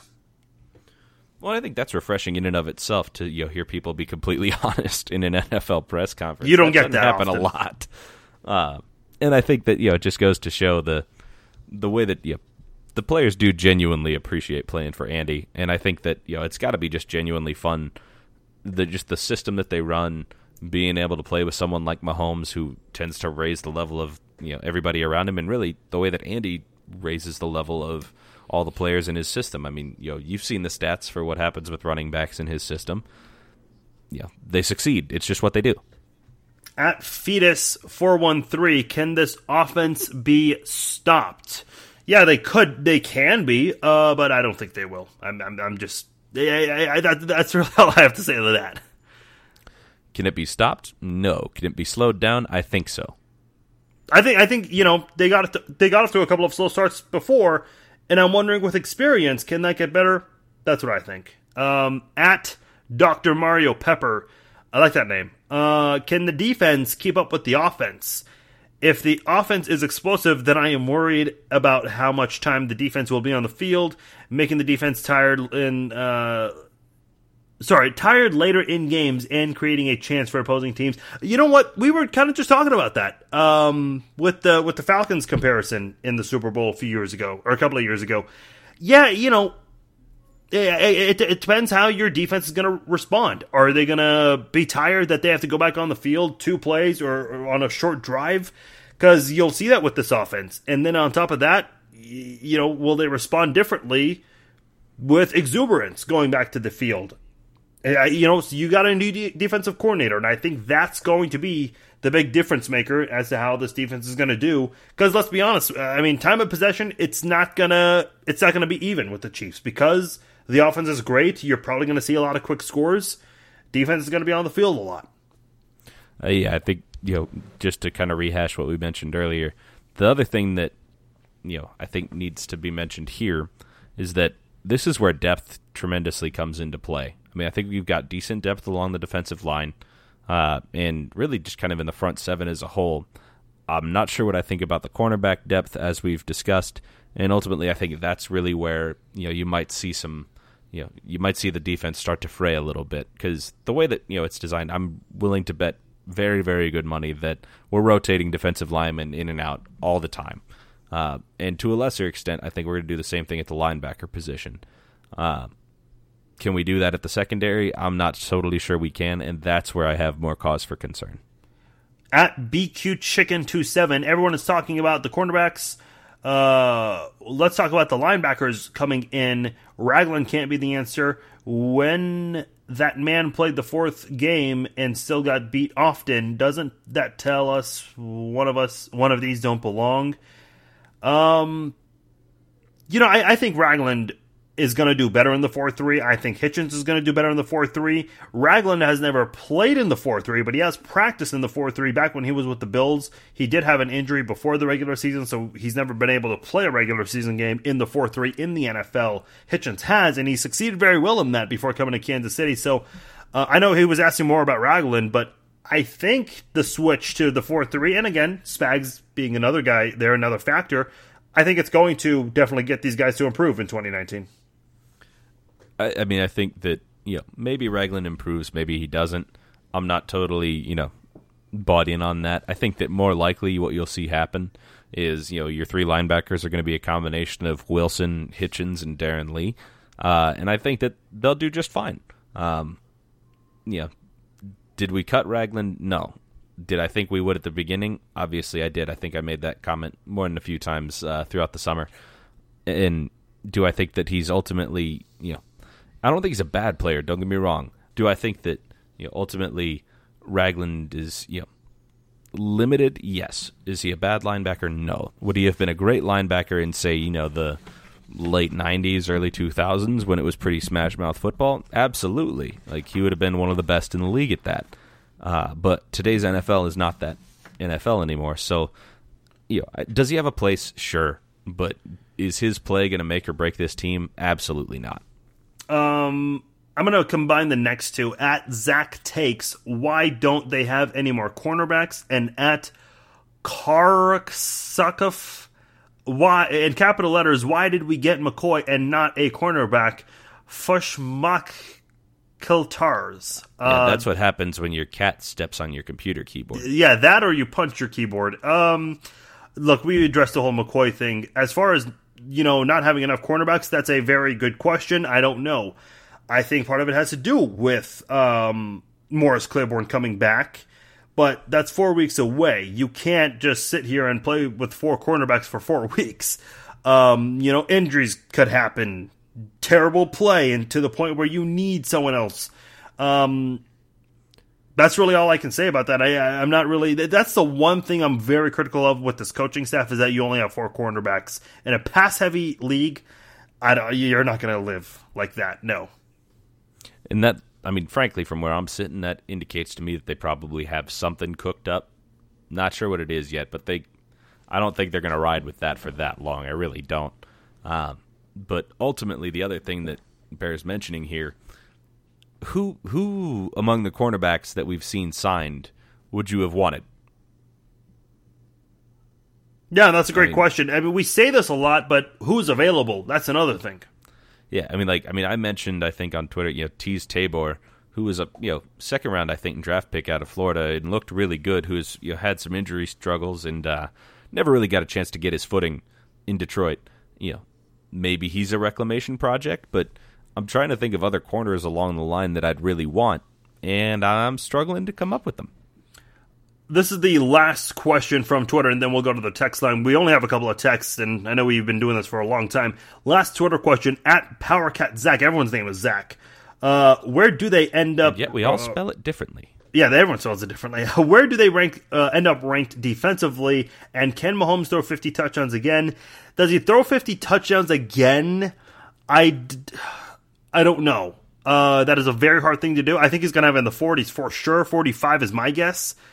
Um, it's going to be pretty damn close. I think he has somewhere between 45 and 50. Where do they rank defensively? I know I said top 10.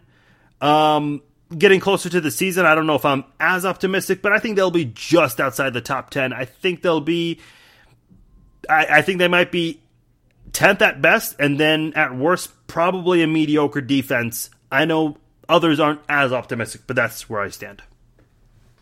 Yeah, I'd say defensively in terms of the rankings, yeah, I'd say, you know, if you can get me between 18 and like, you know, 11, I'm okay with that because I think Mahomes can throw for 50 touchdowns again. Do I think that he will? I mean, it wouldn't shock me. It really wouldn't. Uh, but I'd guess, you know, somewhere, you know, uh, if he was less than 43, I'd be pretty surprised. I mean, I know obviously the bookies disagree with me there, but uh, that's okay. We can let them continue to disagree.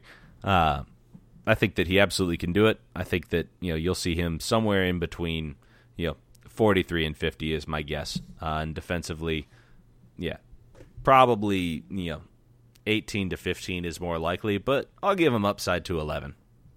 Uh, let's go to the text line 913-808-2119. That is the text line there. You can also leave a voicemail on the same number. Uh, Enrique from Gladstone in the 816. All right, he already asked a couple of questions through Facebook. Uh, he asked three questions on here. I'm only going to read one. Let me skim through and see which one of the three are good. Uh, I mean, they're all decent questions. we all we talked about the, the defense relevant. quite a bit. Um, I'll read the first one. What do you see as the biggest obstacle this year for the Chiefs? I think for me, um, last year they didn't get off to a good start in four of their five losses.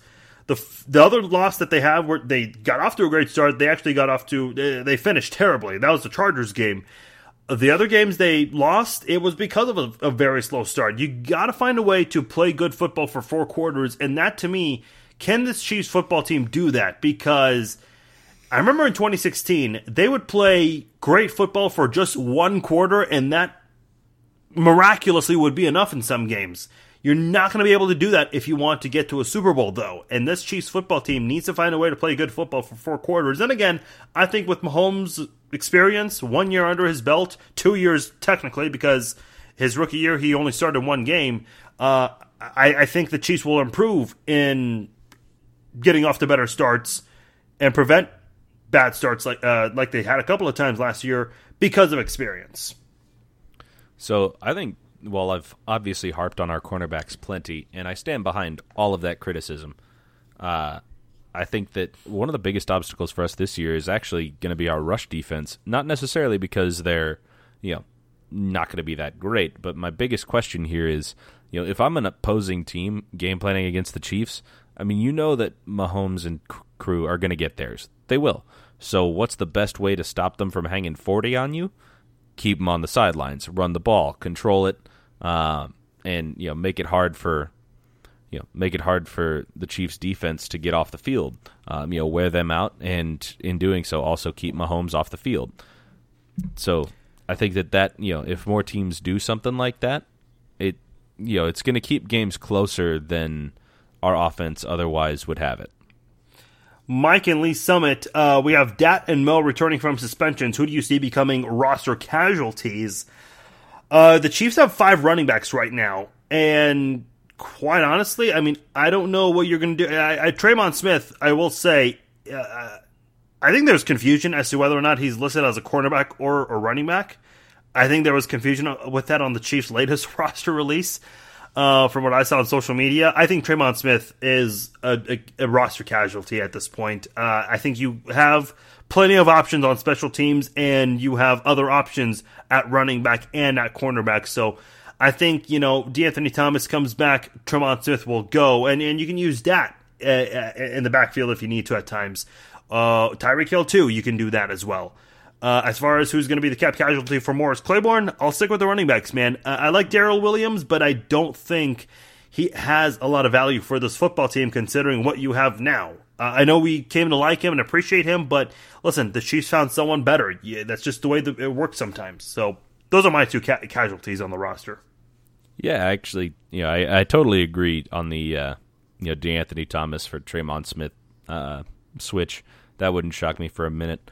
Uh, and I guess yeah, as I'm thinking through who would be the casualty for Claiborne, maybe an offensive lineman, but I mean, would I sign up for it being Darwin Williams? Uh, not Darwin, sorry, Darwin Thompson and Darrel Williams. Uh, yeah, I, I, wouldn't be shocked at all to see Darrel Williams get cut, uh, just because we it's it's not a position of need. We're going to be throwing the ball a lot, and can he do some things out of the backfield? Sure, but can he do them better than the other three? I don't think so. Um, and that's just you know, like you said, that's life in the NFL, man. So and I will say this too: injuries are going to come up in these next four weeks. Unfortunately, it happens. So, uh, you know, ask us the same question right before Mo's suspension ends, and we could have a, a, a different uh, answer for you for sure. Uh, last question from the three three six, Michael in North Carolina: Should we trade Darrel Williams for a cornerback? Uh, and then he also says over under 750 rushing yards for Shady McCoy. I say 900 yards for him. Uh, I'll say just a little bit over on that one for McCoy. As far as the Darrel Williams trade su- suggestion, what value does he bring? And if you're going to trade for a cornerback, you're not going to get. I mean, you're going to get like what a, a guy who barely made the roster. So if you're trading Darrel Williams for a cornerback, you're not getting a quality cornerback in return, and that's not what the Chiefs need right now. So I say no for. I don't think he has any trade value there. I mean, if you have the chance, I mean, why wouldn't you roll the dice? I suppose, yeah. I mean, if you think about, you know, the the odds of, you know, let's just say that you have the cornerback equivalent of Darrel Williams, right, in terms of talent, uh, yeah, I would take that guy simply because, you know, the slightly lesser talented person is way more likely to see the field at cornerback for this team as opposed to running back. That's just a fact. Uh, and so, absolutely, I would take that trade just because I don't see Williams really making the field that much. As far as the the over under for Shady's rushing yards, I I mean, I think I'll actually take the under for the 750 rushing yards. If you're giving me all purpose yards, that's a different discussion. Uh, but I think, you know, rushing wise, the combo of the fact that I don't think we're going to really run the ball that much. I mean, we will, obviously, but not tons. Uh, I think the combo of the fact that it's going to be a primarily passing offense and the fact that, uh, you know, we've got a pretty full backfield there, I'm going to take the under. Appreciate all of your guys' questions on Facebook, Twitter, the text line. You guys delivered. We'll definitely do this again sometime. Facebook.com slash Farzing Twitter.com slash Farzing21, and at Z and 913-808-2119. All right. Uh, we're not going to do our closing segments, but what we will do, we'll do a, tw- uh, a 2019 NFL preview segment, starting with the NFC. Let's go to the East. You've got the Dallas Cowboys, and by the way, this is going to be an order as to how it went down last year. You had the Cowboys, and look, uh, it sounds like Zeke is coming back. Um, they've got a really great defense, but my thing is Dak Prescott, not really the most consistent guy in the NFL. But you got a really good defense that kind of makes up for it. The Eagles, nine and seven. Okay, Carson Wentz, very talented guy. And listen, maybe we can talk about an Eagle Super Bowl run, but you've got to see consistency with Carson Wentz, not just with his health, but also just his ability his rookie year, he had an up and down season. Uh, there were some games where he looked like an MVP. Some games didn't look good at all. Uh, the Redskins, I mean, you're you're trying to figure out who you want between Case Keenum and Dwayne Haskins for crying out loud. And as far as the Giants go, similar situation where you've got Eli Manning and Daniel Jones. We'll see if they do go or they try to use that KC model. Uh, and, and, I like their offensive coaching staff. Uh, Pat Shurmur, Mike Shula, they've got some good guys there, some good offensive minded guys, but I don't know if that'll really help this Giants team so much in 2019. I mean, so as far as I'm concerned on that, you'll I'll be shocked if you don't see Daniel Jones by week 8 just because from I mean, you know, what I can tell thus far, the the media in this town is decently vicious. Uh, and the fans are similarly so just cuz you know I'll be honest, if I was a fan, I don't I wouldn't be that excited to watch Eli Manning flounder around for one last year uh, when Daniel Jones has lit up the preseason. So I think he'll play. I think same kind of story goes for Dwayne Haskins. Uh, I think the Eagles, realistically, they have a, I mean, obviously not quite the uh, level of weapons that the Chiefs have, but if you look at just the depth at all three offensive skill positions there, the Eagles are going to be able to put some points on the board. Uh, and then the Cowboys, I think that, you know, are they a Super Bowl contender? Probably not. Are they enough to make it to the playoffs? Yeah, I think so. I think really, you know, this is a division that's kind of split in half. You got the top two that you know are both you know the kind of anywhere from nine and seven to eleven and five type of teams, and then you got the bottom half, which are you know probably five and eleven at best. Going to the NFC North, you've got the Bears that really had an easy time winning that division. Trubisky got off to a slow start, but eventually got going. Great defense I heard Brian Urlacher on uh, Sirius XM earlier this week. They brought up the kicking situation, and he even chuckled and said, "Man, why do you got to bring that up? That could be the Achilles heel again for the Bears. That could prevent them from getting to that ultimate goal." The Vikings eight seven and one, uh, and the Packers six nine and one. Funny how that worked out. Uh, look, the Vikings were a team that was destined a couple of years ago with Case Keenum, by the way. They've got a top notch defense, and I really like Mike Zimmer, but he's got to find consistency with this Vikings team. The Packers, on the other hand, back to back losing seasons for the first time since 1990 and 1991. Well, that's what happened uh, with uh, with the high standards there. Coaches are out, and enter Matt LaFleur. And as far as the Lions go, look, you have your franchise quarterback, but he has seen three different head coaches. Defense still good even before Patricia got there, but you just got to get the ball rolling. You've you've got a lot of great pieces in place, but you don't play well as a unit. That's the problem in Detroit right there. Yeah, I think you're absolutely right on that. Though I think this is the sort of division that really like, you know, I think that you see the winner of the division, you know, with maybe 11 wins, uh, in the back of the division with you know, maybe six. Like this is going to be a pretty tight division. Uh, I mean, it always kind of has been. Uh, it'll be interesting to see what the Vikings can come up with with Kirk Cousins slinging it around to Stefon Diggs and Adam Thielen. Uh, I think yeah, they really have a chance to actually have a pretty solid offense, but I don't know. The Vikes just seem like the sort of team this year that just you know when it comes down to it, do I think that they're going to be able to get it done in crunch time? I just don't.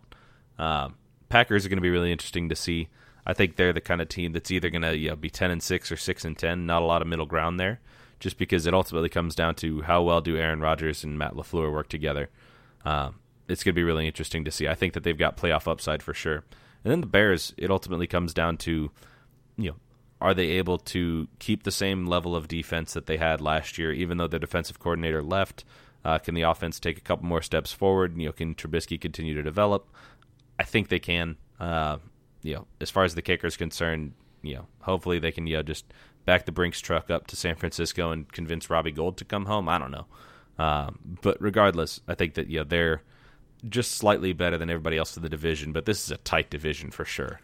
Going over to the South, you have the Saints, and ever since Sean Payton and Drew Brees got there, it's been kind of inconsistent, but they've never been terrible in New Orleans. I think their worst has been seven and nine on multiple occasions. Uh, the Falcons and the Panthers both seven nine. Look, the Falcons they just they just lost their confidence after that utterly horrible effort that we've brought up a couple of times in that Super Bowl. The Panthers, look, this is also a team that's been a little inconsistent lately. Ron Rivera, Cam Newton, that's a great head coach quarterback duo, kind of similar to the Saints. Uh, they've been inconsistent at times, but just never terrible since you've had that duo there. in the Bucks, well, Jameis Winston played 11 games, had some great averages, the best he's had uh, in his career, passing and rushing, but that defense needs a lot of help there if you want to compete in that division there for the South. Yeah, you're absolutely right on that. I mean, the Bucks, realistically, they're going for a top five draft pick. It's happening. Uh, Panthers, I think, honestly, are going to be closer to the Bucks than the top of the division. I just don't think they have enough of what it takes to, you know, really move forward and I think that a broken down Cam Newton isn't necessarily the quarterback I'd want to run with.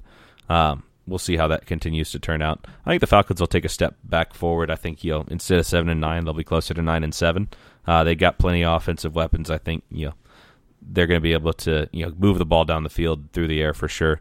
And then the Saints are the Saints. I mean, they don't seem to have taken much of a step back at any position. So it, you know, as long as they can keep Brees healthy, I see no reason they shouldn't be back. You know, in the playoffs next year the way that they were last year.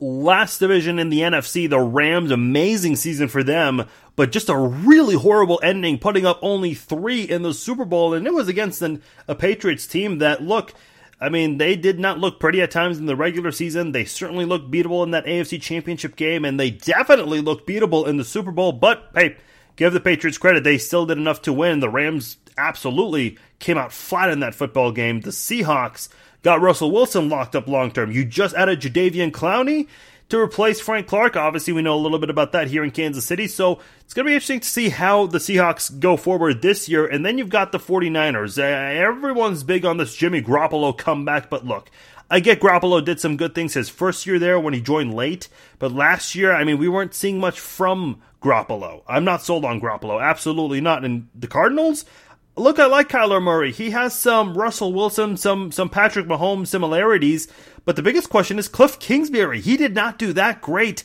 in the Big 12, and here he is as the head coach of the Cardinals. And I think that you know, I think the Cardinals have the potential to surprise, but I, am not sold on Cliff King, Kingsbury, not in the least bit. I think that the issue is less Cliff Kingsbury and it's more the offensive line. I mean, thankfully you have Kyler Murray who can move, but he's going to have to. Uh, and I think that you know, like it or not, he's not that big of a guy. And so if he takes you know a few too many shots, it could look a little like you know Deshaun Watson did last year, except more broken. Uh, you know the 49ers I'm really just not sold on Jimmy Garoppolo, but I think their defense will be plenty salty. Uh, the Seahawks, you know, Russell Wilson's great. The defense is always decently strong. I just don't know who he has to throw to. Um, you know, they're always going to be that solid, you know, between 10 and 7 win sort of team. And the Rams, it'll be interesting to see how they rebound after that Super Bowl. Just because, you know, especially the way that that Super Bowl went – yeah, that's the sort of thing that you can either be incredibly motivating or it can put you in a funk. Um, and I'm thinking, you know, with the way that Sean McVay tends to coach, I'm willing to bet that it'll, you know, motivate him and they'll be, you know, competing realistically probably right back up there again this year. But we'll see what happens.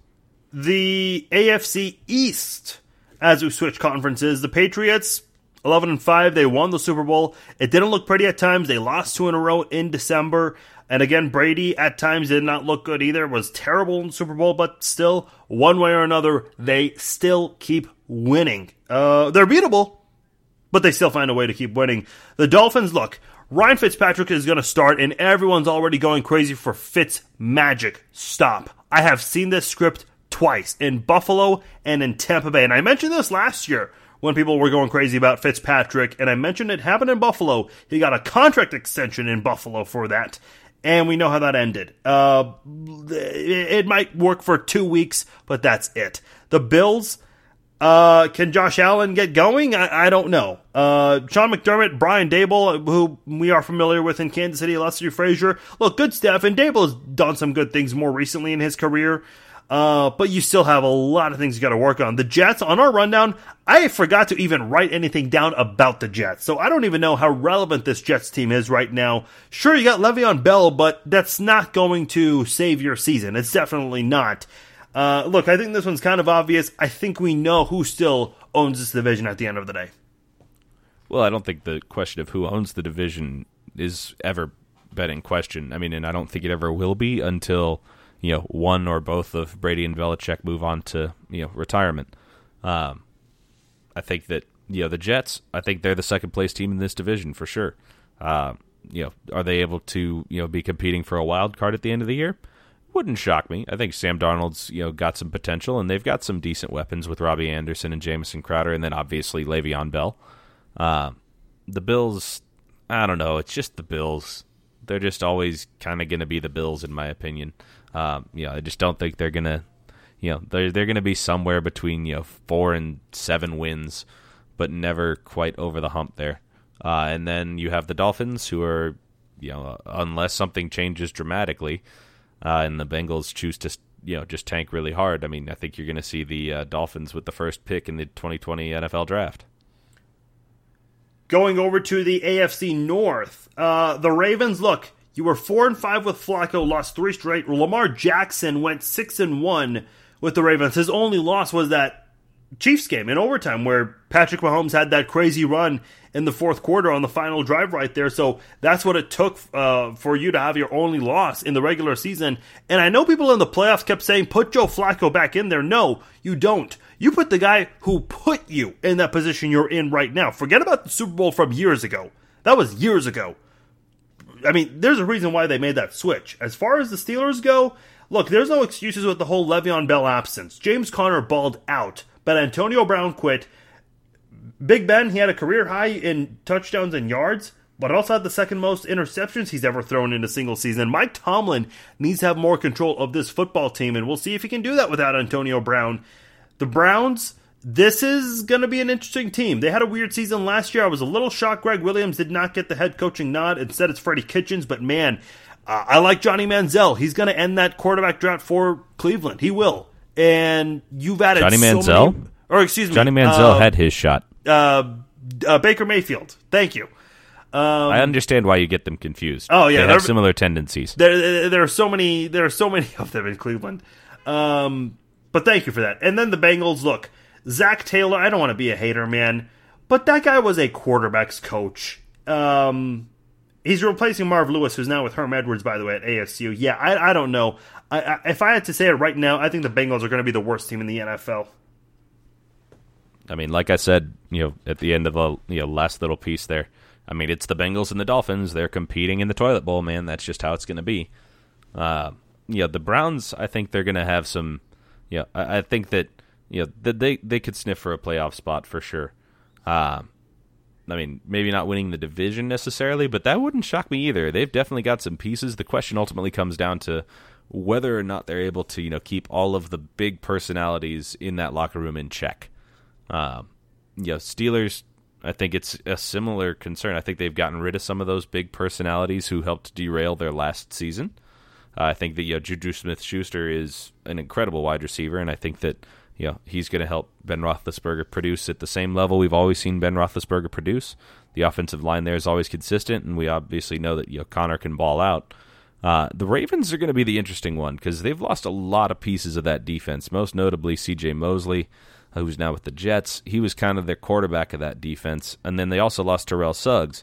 You know, he took his sizzle down to uh, Arizona, and so I mean, that's two really big leaders on the defense. That'd be like, you know, I mean, I guess realistically, if you brought, you know, you lose Eric Berry and Justice, Justin Houston without bringing in the Honey Badger and Frank Clark, um, I think that's kind of a good proxy for what the Ravens are looking like. Plus, I don't see much of a pass rush coming from them. So, for them, you know, anything from you know kind of a six win season to a nine win season wouldn't surprise me. It's a question of how far Lamar Jackson can take him because he's an underrated passer. I mean, obviously his speed coming out of the uh, pocket is incredible, but he could throw the ball too. People tend to forget it because he's such a dynamic athlete with the ball in his hands, but he could throw the ball too. So he might be able to help that offense take a step or two forward. Going to the South, the Texans. Uh, Deshaun Watson, uh, great rookie year, got injured last year, did great, but was sacked 62 times, the most in the NFL. That was 14 away from the record, which David Carr holds. The Colts, For the same team, mind you. uh, the Colts, man, I don't know. Uh, Jacoby Brissett just got a two-year, thirty million dollar deal. Uh, good luck. Uh, have fun watching college football. That's all I'm gonna say. Uh, Titans. Look at Mariota. He improved and declined in different areas, but there is not a lot of help on this offense, and Vrabel's got to do something about that. As far as the Jaguars go, look, really good defense. The big question is, how does Nick Foles do? He's great in the months of December, uh, January, and February, but he, you got to do, you got to ha- have a great beginning, middle, and end. We haven't seen that from Nick Foles, but the Jaguars are obviously sold on him. Yeah, I think that you know the Jags. I think they're going to you know be competing. You know, they're they're kind of a seven to nine win sort of squad. Uh, the defense is pretty strong. I think Leonard Fournette's going to help take some of the pressure off Nick Foles, but I still have my doubts about the receiver room. Um, you know, the Titans, man, I feel like they're always you know somewhere between six wins and nine wins, without a doubt. Like, but they've been like this for as long as I can remember. Um, this one I think is closer to the, you know the seven and nine sort of range. I just don't think they've got that much. Um, I mean, Derrick Henry's pretty strong. Obviously, I don't think they know who their quarterback's going to be. Um, you know, if Delanie Walker's healthy, he's always one of the low key better tight ends in the NFL. But I just don't see much out of them. But are they enough to beat the Colts? Maybe. Uh, are they enough to beat the Jags? I don't think so. The Colts are another one that it's really hard to judge. It's a question of can Jacoby Brissett you know really keep things moving because they've got some good pieces there, but losing Andrew Luck honestly takes them from the top of this division to arguably possibly the bottom. Uh, just because I mean Luck was that good of a talent, and honestly, having not watched much of Jacoby Brissett, I'm not totally sure what they've got in him. Whereas the Texans, I mean, with all the trades they've just made, most notably, you know, bringing in Laremy Tunsil to keep Deshaun Watson from, you know, going the same way that Andrew Luck did, which was, you know, into an early retirement because he got sacked too much. Uh, I mean, I think that the Texans are going to be right up there making a run. Like they'll, I think they absolutely should win their division. If they don't, I'd be pretty surprised. Uh, so it's going to be interesting to see what sort of uh, ceiling the Texans really have this year. Yeah, they were definitely the busiest team during the uh, 53 man roster cut, making a lot of trades over the weekend. Uh, final division, the division everyone's familiar with listening to the podcast. The Chiefs and the Chargers both tied with a 12 and 4 record. The Chiefs, amazing offense, not so amazing defense. But the key thing I'm pointing out with the Chiefs, they were never blown out in any of their losses. Worst loss was by seven, and that was to Seattle. The Chargers, great season uh, but what was that effort against a play uh, in uh, in New England in the playoffs? I mean, they really fell flat, similar to how the Rams fell flat in the Super Bowl. Uh, you know, you have an amazing season like that, and you have such a terrible ending, and it's such a disappointment for it to end that way. You definitely want to come out better. Uh, the Broncos. Drew Lock's out for at least eight games, and I know that's a player a lot of people are keeping an eye on because he went to Mizzou. Flacco, uh, I mean, look, you lost to a guy, a rookie quarterback that not necessarily the greatest. I know he had a great win loss record, but man, uh, as far as you know, what does he have left in the tank? That's my biggest question with him. And the Raiders, Jon Gruden has a lot to do, and maybe the Raiders can be a surprising team if this whole connection with Carr and Antonio Brown goes perfectly well. And I think that's a big if, but I can entertain the possibility of that happening. Yeah, I think the other thing that I'd mention is that the defense looks like they're going to be fairly strong. Not sure what I think of Josh Jacobs, the new running back they brought in. Uh, but then Darren Waller is uh, the tight end for them, who uh, I think is absolutely a sleeper. I don't know how much Hard Knocks you've been watching, uh, but yeah, he could provide a viable second weapon for uh, Derek Carr there uh, behind Antonio Brown. Do I think it's enough to get him to you know the playoffs? I don't. but you know, with the Raiders, especially with the you know kind of volatility that is that locker room, really nothing between you know kind of three and eight wins would surprise me.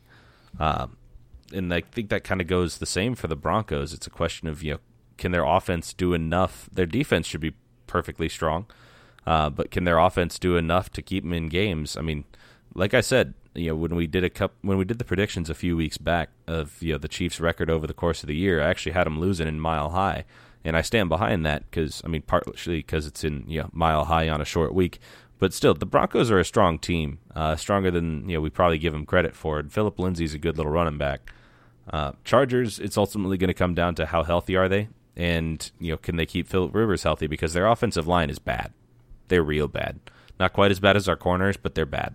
Um, and then the Chiefs, yeah, we've talked quite a bit about them. I think we're going to win that division for sure. Um, and you know as long as our offense continues to produce you know a similar clip to what it did last year, I think we're going to have an exciting season because I think the defense is going to take a step forward, and uh, yeah, it's a good year to be a Chiefs fan. Let's uh, go ahead and put these predictions in place. Uh, one through six for the NFC. Let's start there. I've got number one the Bears, number two the Rams, three the Cowboys. Uh, I, I'm, I'm still kind of on edge about uh, about the uh, about Dak Prescott, but I think he'll end up doing more positive than negative. And then number four, I have at the Panthers. I think they can dethrone the Saints and win their division there. And I have the Saints as a wild card team. And I think the team that'll surprise the most is going to be the Cardinals. I think they'll be the dark horse team in the NFL in 2019. I've got the Eagles barely missing. Look, I just don't have confidence with the inconsistency in Carson Wentz. That's what bothers me the most, and I, I, I just can't come to the conclusion of putting them in the playoffs. So I have them barely missing out on the playoffs. Wait, so you just put the Cardinals in the playoffs? Is that what I just heard? Yes, that's yeah. You heard that right. Okay, I just wanted to make sure. I mean, I love the hot takery there. I know we weren't doing that segment, but I like how you got it in anyway. You got to have some surprises. Absolutely, and you definitely did. All right, uh, so who do you I mean, have? So I had the Saints, uh, then the Rams. Uh, I had the Eagles taking their division. I mean, I think that realistically, it's going to be you know a ten win, nine win thing between them and the Cowboys. Um, then the Bears. I think they're going to take a little bit of a step back defensively, uh, but they're still definitely going to win that division. I had the Packers also making it uh, as one of the wild cards, and then the Cowboys. Um, I think that, like you said, you know, Pres- Prescott's going to do more harm than good. Amari Cooper's plenty strong, and then you know, again, the defense is incredibly talented, as we've mentioned. So I think that, yeah, the Cowboys and the Eagles are both going to end up in the playoffs out of that division. All right, switching over to the AFC, I think we both are going to be in agreement with one and two, the Chiefs and the Pats.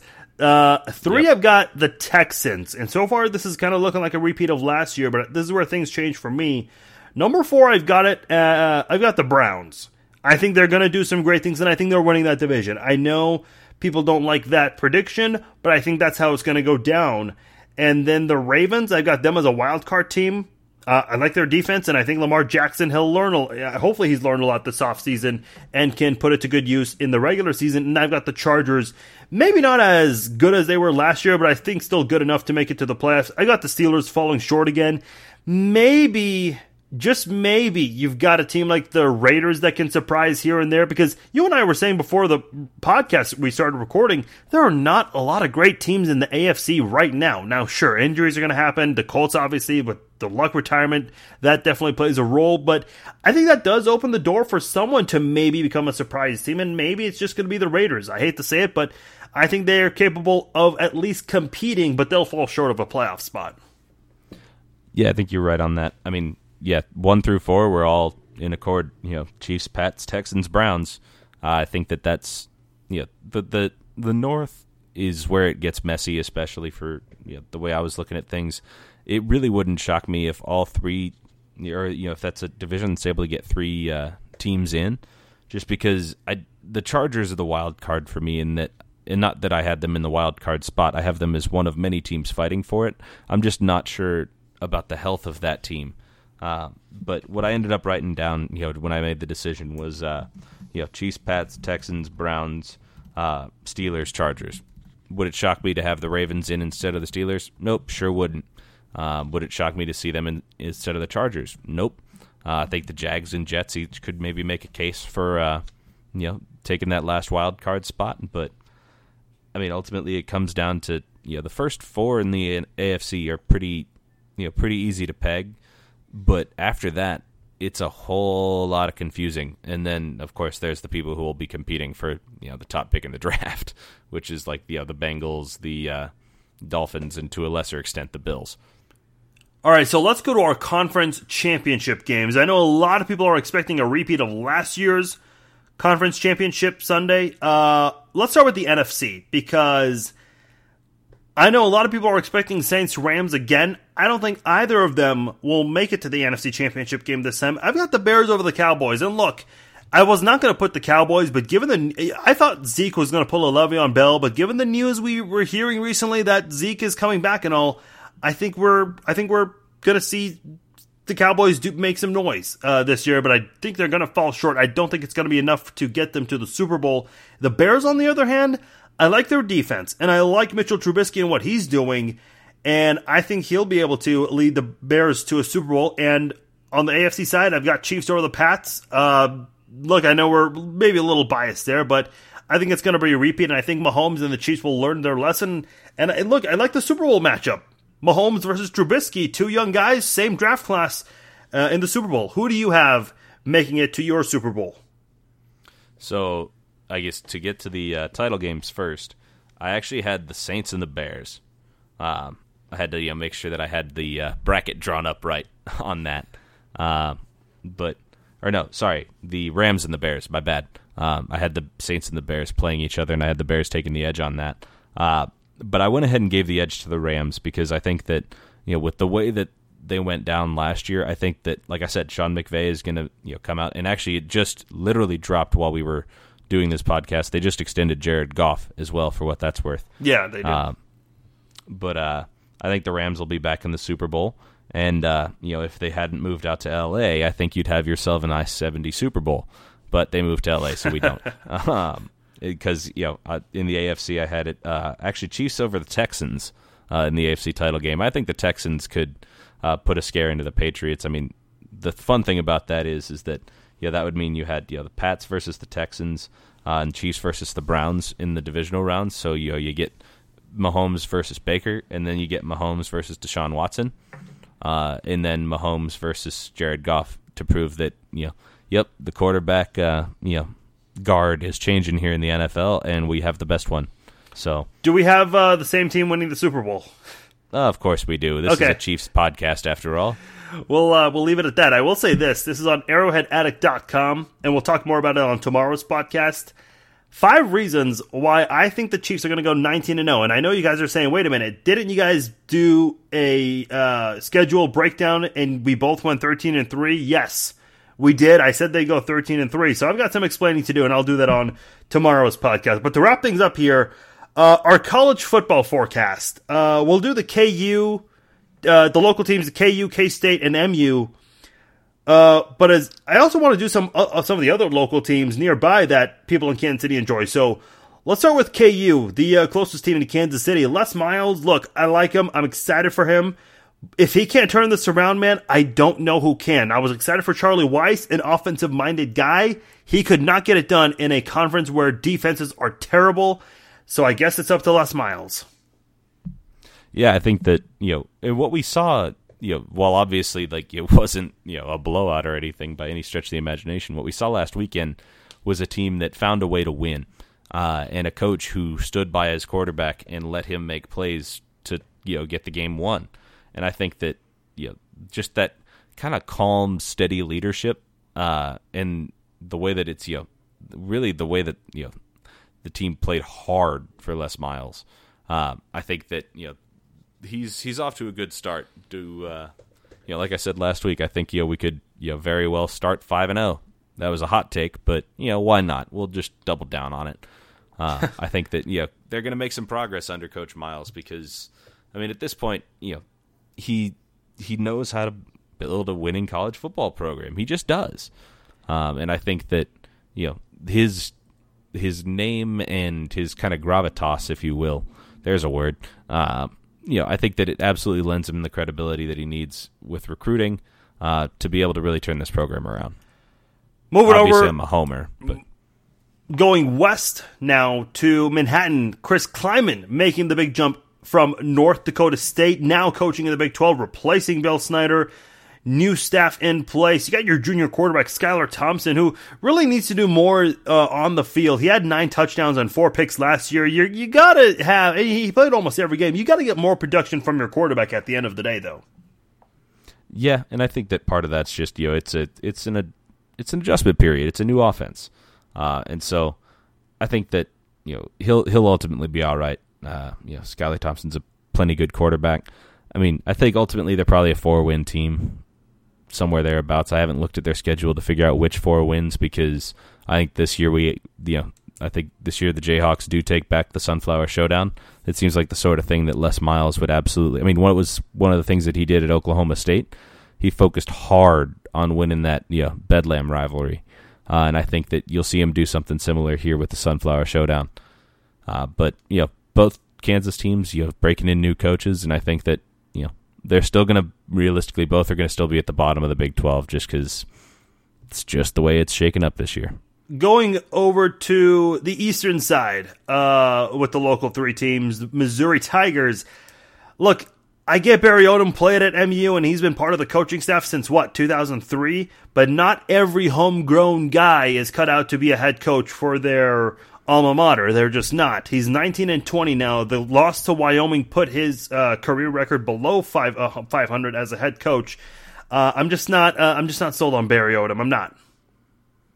I mean, that's totally fair. I think that you know, realistically, yeah, it's never a good loss. And yeah, I mean, you and I obviously know plenty about it, having been Kansas fans. You know, losing to an FCS team is never, no, never fun. But I mean, realistically, you know the head coach at Wyoming is the guy who built North Dakota State's program, and you know for those of you who don't follow college football too closely, North Dakota State is like the Alabama of the FCS. Yeah, they are. Uh, they're really, really consistently strong, uh, and so I mean it's not like they lost to some schlub, but I also think that yeah, if with with this like Barry Odom's going to have to make and win a bowl game in order to keep his job. All right, so outside of these local three teams, uh, there are four other teams that are pretty popular here in the Kansas City area. Let's start with Oklahoma. A lot of Sooner fans, Boomer Sooner. Look, the Bob Stoops era over, but guess what? They're still dominating. No problem. Lincoln Riley in two years produced quarterbacks that went number one overall two years in a row. Won the Big and 12. won the Heisman. Yeah, and they've won the Big 12 four years in a row now. Look, uh, they're, I believe, ranked uh, number four, I believe, in college football. So the national title is kind of on the horizon right now for the Sooners. Uh, a lot of expectations here, and uh, they're expected to really just roll through the Big 12 at this point. And I think that's a totally fair expectation until someone steps up to stop them. I mean, I think, you know, he it wouldn't surprise me for a minute to see the Heisman streak continue to run through Oklahoma, specifically at the quarterback position. Jalen Hurts is a stud.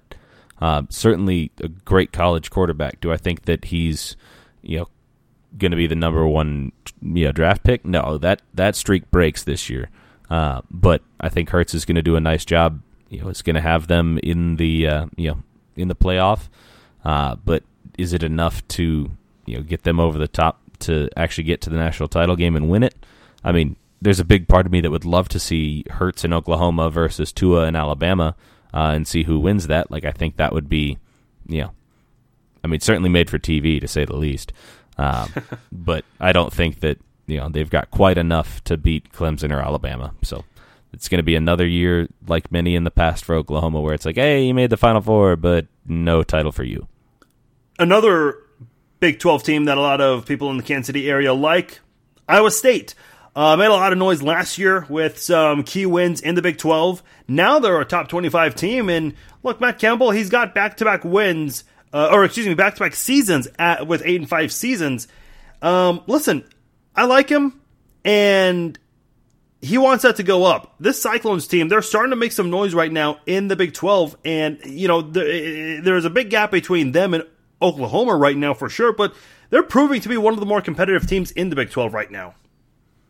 Yeah, absolutely. And I think, you know, a big part of that's the fact that they found a quarterback uh, and obviously a coach. But, uh, you know, I think that, you know, they're, you know, a top 25, you know, somewhere between 20 and 25 sort of team. I know right now they're at like 23, I think, in the most recent poll. Uh, but I think, you know, they're probably streaming for another, you know, I mean, if not 8 and 5, maybe a step back, you know, seven and six type season simply because you know they've lost some key offensive pieces that it'll be interesting to see. I mean, you know, having to replace David Montgomery is a tough one, and realistically, they just struggled to beat Northern Iowa. Um, you know, it took them like three overtimes to get that done. So there's going to be some growing pains, but ultimately, I think they've you know got enough to you know still end up with a winning record this year. You know, make it to a bowl game and you know come out of there with a win. Sticking in the state of Iowa, a lot of people big fans of the Iowa Hawkeyes. Uh, always competitive under Kirk Ferentz, who's entering his 20 or uh, has already entered his 21st year as the head coach at Iowa. Uh, the, the Hawkeyes finished 25th last year, but here's the problem with them: they have been 10 and 10 in Big Ten play the last two years combined. You've got to show more competitiveness in your conference schedule, and I think that's been the big setback for Iowa. I mean, plain and simple, you know what you're going to get out of Iowa most years. Uh, in this case, you know you're going to get a couple of you know top you know. You, I mean, realistically, you've got at least one top ten draft pick, maybe two with AJ Epenesa, uh, and then Tristan Wirfs, the offensive tackle. Um, but do you have enough to compete in the Big Ten? I, am not sure that you do, simply because you know everybody knows what you're going to get when you're playing against Iowa. It's going to be a pretty hefty rushing attack. Um, you know you're they're gonna you know line up and just run the ball down your throat, uh, and the quarterback's gonna control. I mean Nate Stanley, who they've got right now, has put up solid numbers, but uh, you know the eye test he doesn't look like anything that impressive. Um, but you know they're uh, they're really good at beating the teams they should beat. Do they step up to you know beat the Ohio States and the Michigans of the world? Not too often. Um, and so I think that you know really you're going to get another consistent Ferentz type season which is to say, you know, you'll win somewhere between eight and ten games, go to a bowl game, probably not a BCS game, or I mean a playoff game. Call it what you want. Um, you know, you'll finish, you know, kind of in that lower part of the top twenty-five, just like Ferentz seems to always do. All right, and the last team, uh, Nebraska Cornhuskers, uh, Big Red. I know a lot of Big Red fans here in Kansas City. Big Red NFL, Big Red College. What do you know? Uh, Scott Frost uh, got off to an 0 6 start last year, finished 4 and 8. Nebraska 1 0 to start the year, and they're ranked 24th right now. Obviously, Husker fans hoping that this project, better than the one before with Mike Riley when he replaced Bo Pelini, uh, did not go well at all. Uh, a lot of Nebraska fans were excited when Scott Frost first got there, and you know, obviously this year you're off to a way better start than last year. Uh, I don't know, man. I, I still have some questions about Scott Frost. I'm not sold on this guy. Are you sold on Scott Frost? I think that he's going to be able to get them back to where they'd like to be. Uh, you know, which is to say just a step above Iowa, realistically. Um, they've always kind of had that you know state line rivalry, um, much the same way that you know Kansas and Missouri once did. The difference is now these guys are in the same conference, um, but yeah, I think that you know they'll get back to where you know, Frost is producing somewhere usually between you know seven and you know ten or eleven win seasons on the high end. Um, but yeah, I think this year is still one of those you know, seven or eight wins. Uh, but that said, you know their quarterback's a stud. So as he continues to recruit, uh, I think that you know, Frost Frost will do just fine.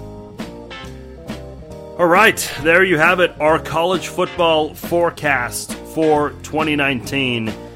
Did a lot of previewing, a lot of Q and A's here on this episode. Uh, a lot covered. We'll see how here. well it ages. Yeah, uh, a lot uh, we uncovered here on this episode. Greatly appreciate everybody who sent in a question for the Q and A segment. We will do another one of these probably at the halfway point of the season. Not exactly sure, but I'd love to do this again. And I appreciate everybody who came out and participated in this Facebook, Twitter, text, whatnot. And I apologize if we didn't get to yours. Obviously, you can see with the time.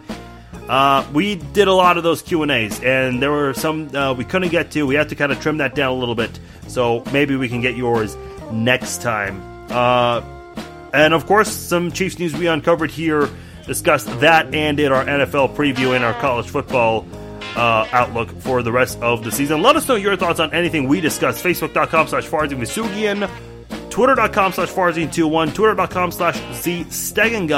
You can also call into the show, leave a voicemail or text at 913 808 2119.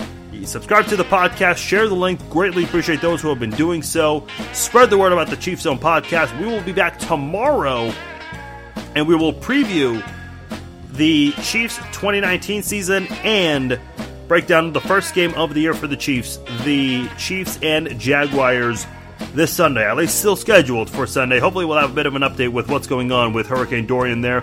Uh, sorry, this is a longer podcast. Like I said, obviously we had a lot to uh, to discuss and, and cover.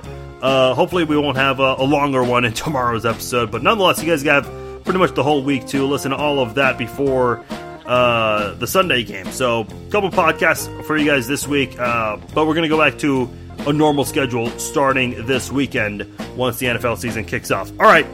Reminder, we do have the Mahomes Magic Crunch giveaway happening right now, so participate in that. You have a 48 hour to window to do so. I explained the rules at the beginning of the podcast, so follow those steps to be considered to have a chance to win. I am Farzin Vousoughian, and he is Zach Segna. Thank you for joining us. We will talk to you tomorrow, breaking down the Chiefs 2019 season. Take care.